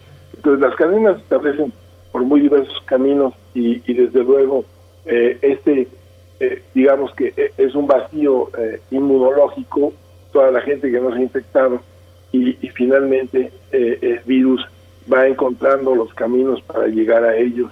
de esta manera que la vacunación será fundamental, muy importante la experiencia de Campeche y la recomendación ideal sería vacunas para la gran mayoría. Doctor Samuel Ponce de León, pues le agradecemos muchísimo. Sabemos que se tiene que, ir, que tiene un compromiso académico importante, pero bueno, le agradecemos mucho. ¿Algún último comentario en esos dos minutos que le, que le queden que quiera, que quiera agregar? Vamos, vamos a continuar sin usted, así que este, pues lo vamos a extrañar, pero un comentario de cierre. No, muchísimas gracias, qué amable. Eh, bueno, eh, Sí me gustaría destacar eh, que la vacunación eh, está ahorita en el escenario de las noticias eh, y, no olvidemos que la epidemia sigue en marcha con gran intensidad.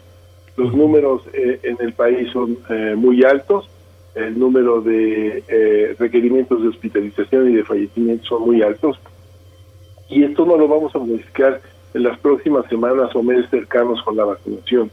Esto únicamente depende de cómo podemos controlar la transmisión a través de las medidas que estamos repitiendo continuamente, eh, que van de la higiene al uso de máscaras continuamente, correctamente eh, colocadas eh, y evitar las aglomeraciones.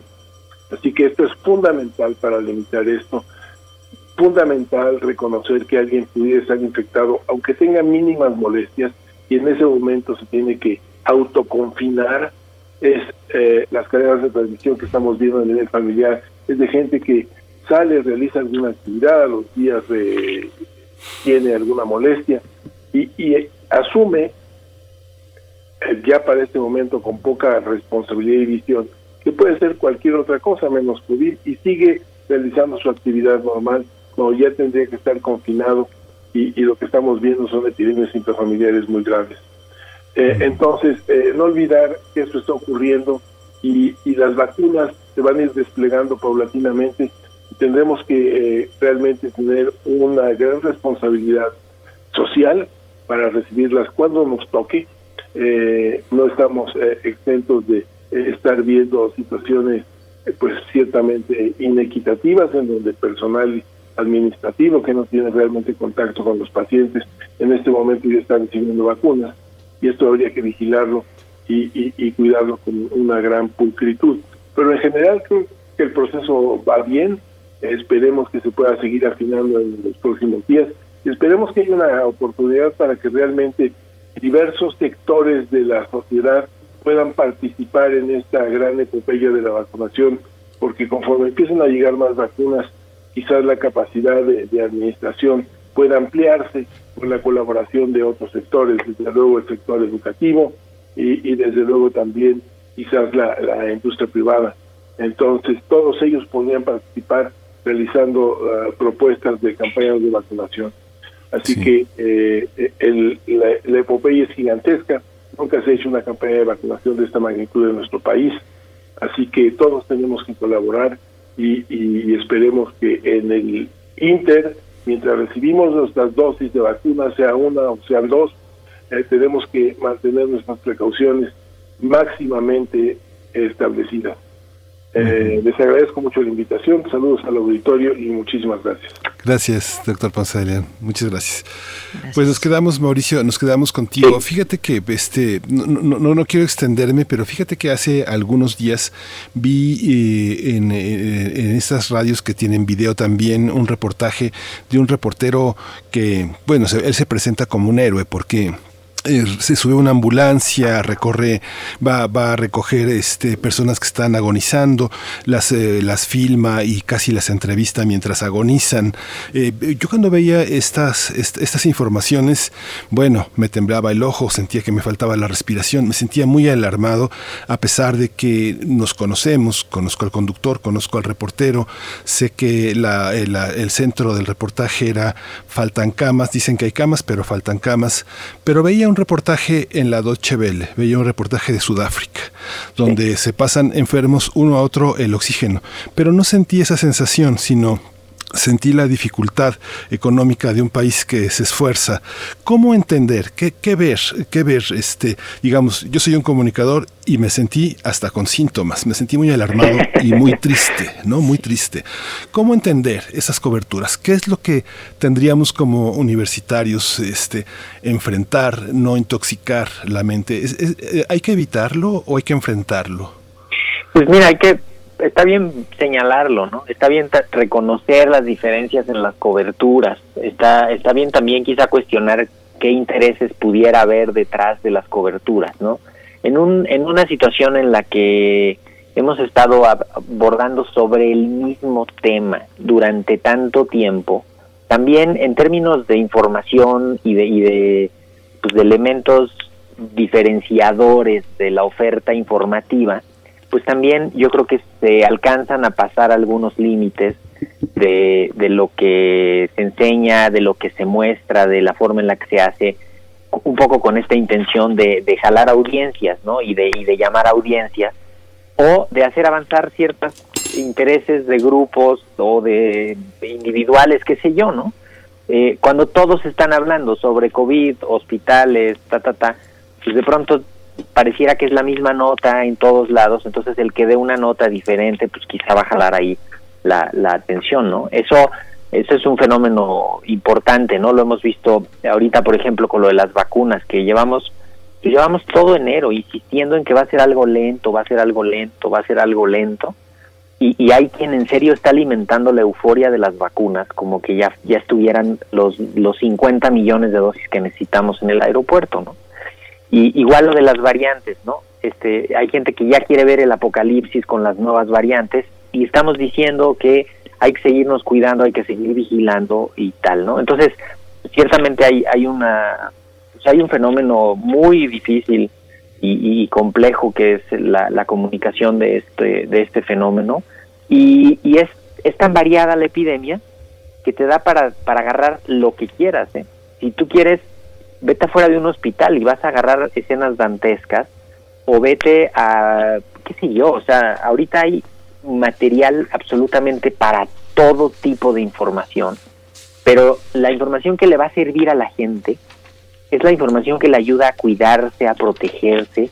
Esto que mencionaba el doctor Ponce de León, de, a ver, si a la gente no le queda claro que hay que cuidarnos hacia adentro de las casas, pues por eso estamos viendo brotes intradomiciliarios, porque la gente está pensando que el enemigo está allá afuera y, no se dan cuenta cuando ya entra en casa. Entonces, creo que eso es algo que hemos tratado de hacer mucho. Eh, lo hemos hecho aquí en este espacio, lo hemos hecho en, muchos espacios de Radio UNAM, de dar información que le sirva a la gente, ¿no?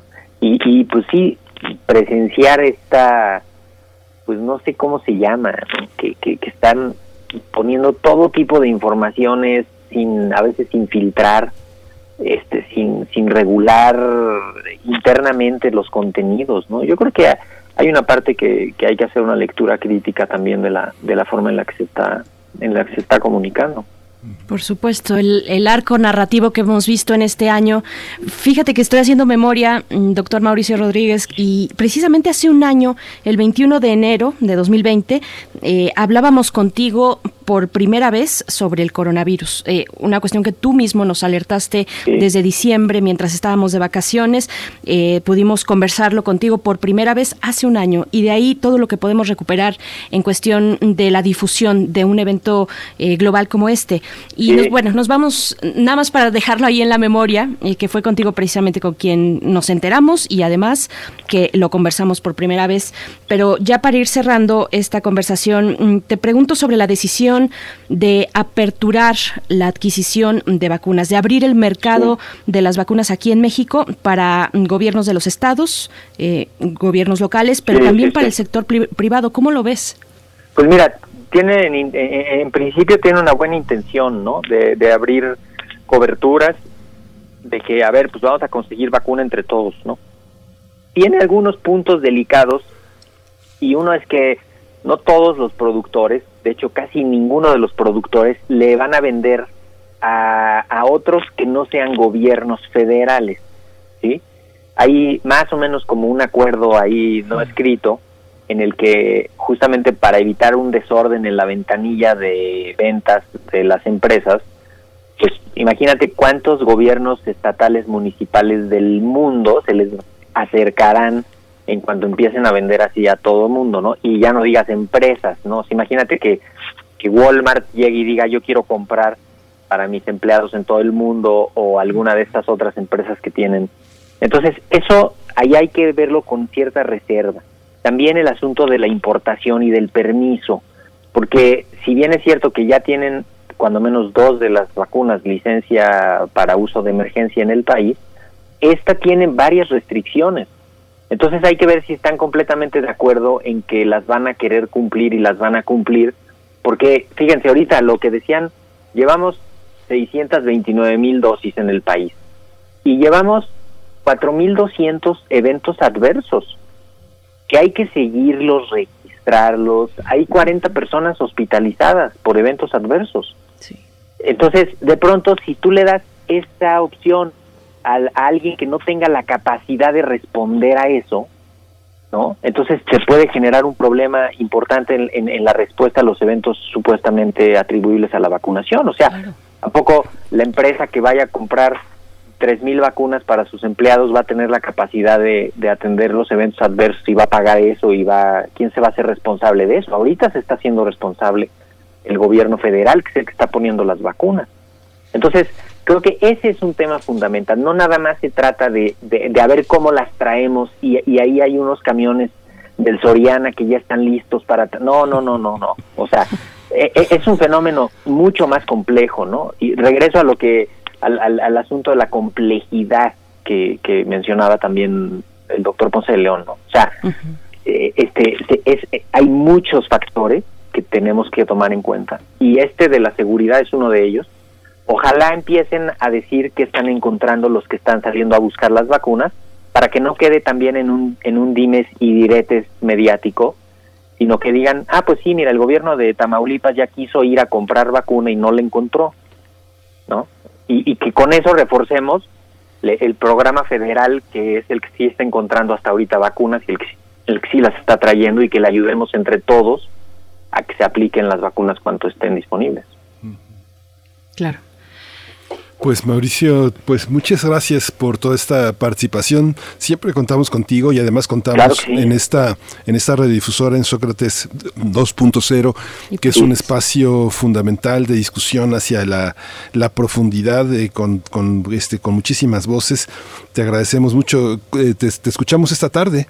No, de hecho mañana, a las 6 mañana, de la tarde. Mañana martes, a las 6 de la tarde. de la tarde, perdón, sí. El, de hecho, el programa de mañana es sobre los modelos matemáticos en las epidemias, ¿no? Platiqué con, con el doctor Gustavo Cruz de Limas, del Instituto de Matemáticas e Investigaciones sin, Aplicadas en Sistemas, y quedó padre un programita sobre sobre modelos matemáticos y pues estamos abordando el tema, así que mañana a las 6 de la tarde esperamos que nos acompañen y aquí seguimos con ustedes en cuanto ustedes me digan que le entre, le entro. Gracias. perfecto. Muchas gracias. abrazo, Buen día. Abrazo de vuelta. Mauricio Rodríguez, Hipócrates 2.0, el día de mañana 6 de la tarde aquí en Radio UNAM. Y bueno, nos vamos a ir con música. Esto está a cargo de San Cripopi. La canción es Lingus. Lingus.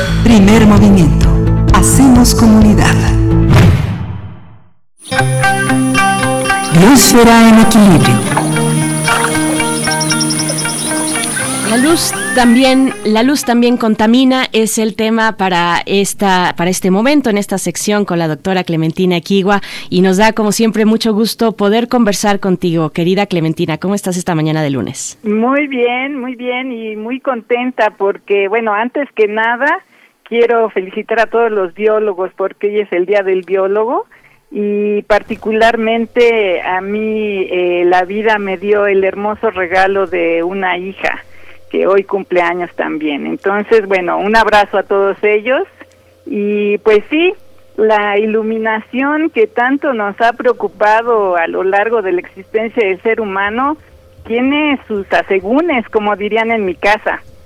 Claro, por, por siglos eh, se ha iluminado y se ha buscado iluminar de diferentes maneras las vías públicas. Una de las razones, por supuesto, era prevenir los tropiezos, pero también los asaltos a los transeúntes. Para el siglo XVI eh, ya se colocaban linternas sobre postes que tenían ventanas de vidrio con los que se mejoraba la cantidad de luz que emitían. Se dice que en el siglo XVII París adquirió el famoso nombre de Ciudad Luz por las más de 2.700 luminarias que se instalaron en tiempos de Luis XIV. Las luces eh, en esa ciudad se mantenían hasta altas horas de la noche y algunas personas decían que era casi tan claro como si fuera de día. A finales del siglo XIX, con la llegada de los focos incandescentes, las calles de todo el mundo cambiaron. El alumbrado público en México llegó en 1881 y se instalaron 100 lámparas en la Alameda Central, que ha de haber sido todo un evento eh, de celebración. Pero los focos incandescentes, que fueron los primeros que se instalaron, solamente convierten el 5% de la energía que reciben en luz y la demás se pierde como calor. Tecnológicamente se ha mejorado la eficiencia del alumbrado público, ya que representa importantes ahorros económicos para los gobiernos. Hoy algunas ciudades ya empiezan a usar LEDs que se espera sean mucho más eficientes y ahorren mucho en el consumo de energía de las ciudades. Pero un problema que no se ha contemplado o se contempla poco es el desarrollo de luminarias no contaminantes, es decir, que no emitan un exceso de luz hacia la atmósfera. Y es que la luz de muchas de, las luminarias modernas y de muchas de ellas llega a los ecosistemas perturbando los ciclos naturales de las plantas y de los animales, ciclos que dependen del día de la, y la noche o de la luz y la eh, oscuridad. En 1985 un biólogo de la Universidad de Utrecht en Holanda definió a la fotocontaminación como la luz artificial que tiene efectos adversos sobre la vida silvestre. En ese momento él contó que un gran número de accidentes de aves, por ejemplo, ocurrían en obstáculos eh, que construye el ser humano y que además ilumina. Otra cosa que él observó es que la luz artificial interfiere en la selección de sitios de anidación de las tortugas marinas. Y cada vez hay más evidencias de este efecto negativo de la luz hacia, hacia los ecosistemas o hacia los miembros de los ecosistemas. Por ejemplo, en 2018, Sergio Cabrera Cruz y sus coautores explicaron que la contaminación lumínica implica que la luz se produce en los entornos urbanos durante la noche, pero mucha se derrama, lo dicen así ellos, hacia el espacio aéreo y alcanza zonas en las que no hay seres humanos. Dicen que esta contaminación lumínica se percibe como un resplandor hasta más de 300 kilómetros de distancia de la fuente original. Añaden que desde el siglo XIX a la, a la fecha, el efecto de este exceso de luz es tan dramático que más de un tercio de la población mundial no puede ver la Vía Láctea. Ahora, se ha observado eh, que en los ecosistemas hay muchos más efectos adversos provocados por la contaminación lumínica. Por ejemplo, en ambientes iluminados artificialmente, Algunos árboles tardan en soltar las hojas al llegar el otoño o dejan de florecer eh, así completamente. También eh, Sergio Cabrera y su eh, equipo explican que las aves que migran durante la noche atraviesan muchas áreas iluminadas que los distraen, provocando que disminuyan la velocidad del vuelo y a veces terminan revoloteando desorientado desorientados alrededor de las luces. El año pasado, en un estudio publicado en la revista Conservation Biology, un grupo de científicos identificó que la contaminación por luz es otra razón que contribuye. La luz artificial interfiere con el desarrollo, movimiento, alimentación y éxito reproductivo de muchos insectos. ¿Quién no ha notado a estos animales revolotar desorientados alrededor de los focos? Muchos morirán exhaustos sin haber cumplido sus ciclos biológicos. Y en este punto le quiero recordar a nuestros radioescuchas que la seguridad alimentaria de nuestra especie depende del papel que juegan todos los polinizadores en nuestros cultivos y en particular los insectos tienen un importante papel en este sentido. Entonces, la contaminación por luz artificial en las ciudades también se ha identificado como un problema de salud humana, por, ejemplo, provocando trastornos en el sueño. en el sueño, los astrofísicos de todo el mundo se han manifestado enérgicamente sobre este creciente problema eh, por la luz artificial nocturna, ya que reconocen que además de los problemas de salud y biológicos, también representa un problema para su investigación. Y este grupo de científicos ha impulsado la reglamentación del tipo de luminarias que tenga menos impacto ambiental sin descuidar la seguridad de la ciudadanía. En México, por ejemplo, las ciudades de Ensenada, Mexicali y Tijuana, que están cercanas al Observatorio de San Pedro Mártir, ya cuentan con reglamentos municipales que dictan el uso de luminarias que no emiten luz por arriba del horizonte. Quizá pronto tengamos en todo México una ley del cielo que contemple estos aspectos de la iluminación. Y mientras tanto, pues invito a nuestro público a que aprovechen las largas noches de este invierno para asomarse y disfrutar de las pocas estrellas y otras maravillas nocturnas que la ciudad en donde vivan les permitan ver. Querida Clementina, como siempre, pues temas fundamentales que a todos y todas nos atañen. Eh, yo me pregunto, bueno, ¿cómo empatar? Ya nos dabas algunas pistas, pero ¿cómo empatar nuestro uso de la luz artificial con los ciclos de la naturaleza? ¿Cómo hacerlo desde casa, tal vez? Eh, yo me queda claro que en los siguientes años estaremos viendo, y ojalá así sea, esfuerzos por parte de los gobiernos, de los gobiernos eh, en, en la Unión Europea, del mismo Estados Unidos ahora con Joe Biden, pero desde casa nuestras prácticas cotidianas? ¿Algún, ¿Alguna orientación por ahí? Pues una una básica apagar la luz que no se necesite, ¿no? Este eh, cerrar las cortinas, por ejemplo, eh, cuando esté uno ya por eh, por dormirse, a lo mejor impulsar estas leyes dentro de nuestras propias ciudades. Yo eh, he notado que enfrente de mi ventana tengo una luminaria que ayer eh, no estaba eh, a, medianoche y es que uno de los vecinos de plano acaba por romper ese ese foco que nos da a todos en en la ventana. Quizás si si nuestro gobierno eh, contribuyera a lo mejor bajando un poquito las luces ya cuando se espera que todo el mundo esté dormido y que no necesites luces tan brillantes, pues eh, podría ser útil, ¿no? Pero manifestarse también ante esas esas situaciones que a todos nos nos perturban, ¿no? Para que eh, se empiece a trabajar de manera legal en, en todos esos asuntos.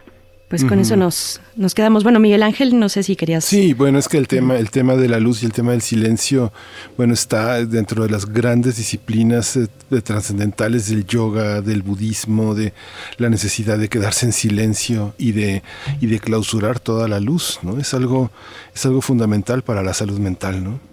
Claro, y bueno, yo creo que también, eh, como dices, eh, no solamente es salud mental, sino es también reconciliarnos con estas estas cualidades de la naturaleza, ¿no? Los momentos de silencio, los momentos de oscuridad total, que te hacen eh, volver a pensar en ti mismo como un ente natural, ¿no? a vincularte más con la naturaleza y a respetar esos ciclos. Pues ojalá veamos pronto esta una ley del cielo para, para el cielo mexicano, querida Clementina Equigua. Bueno, va un abrazo fuerte para tu querida hija y también, bueno, eh, para ella en su cumpleaños y para ti y para el resto de las y los biólogos que nos escuchan también en su día. Una gran felicitación por todo el trabajo que, que realizan. En este año, supongo, será, y tengo la impresión de que será un año importante para atajar en políticas públicas, avanzar en políticas públicas eh, ante el cambio climático. Tú misma nos has contado de la agenda climática para este año y ojalá podamos seguir el hilo y seguramente así será. Te mandamos un fuerte abrazo y felicidades este día. Muchísimas gracias y abrazos de vuelta para todos. Gracias, Clementina. Pues eh, nos vamos, nos vamos ya sin música, nos quedamos eh, para, para despedirnos. ¿Quieres agregar algo, Berenice? Pues nada más que se queden aquí en sintonía con Radio UNAM. Mañana, ya saben, como siempre, la cita, poquitos minutos después de las 7 de la mañana, el día de mañana martes, y seguimos aquí con ustedes. Gracias por todos sus comentarios, por su escucha y gracias a todo el equipo también. Miguel Ángel, gracias. Gracias, esto fue Primer Movimiento. El mundo desde la universidad. Radio UNAM presentó Primer Movimiento. El mundo desde la universidad con Berenice Camacho y Miguel Ángel Quemain en la conducción, Frida Saldívar y Violeta Berber, producción, Antonio Quijano y Patricia Zavala, noticias, Miriam Trejo y Rodrigo Mota, coordinadores de invitados, Tamara Quirós, redes sociales, Arturo González y Socorro Montes, operación técnica. Locución, Tessa Uribe y Juan Stack. Voluntariado, Isela Gama.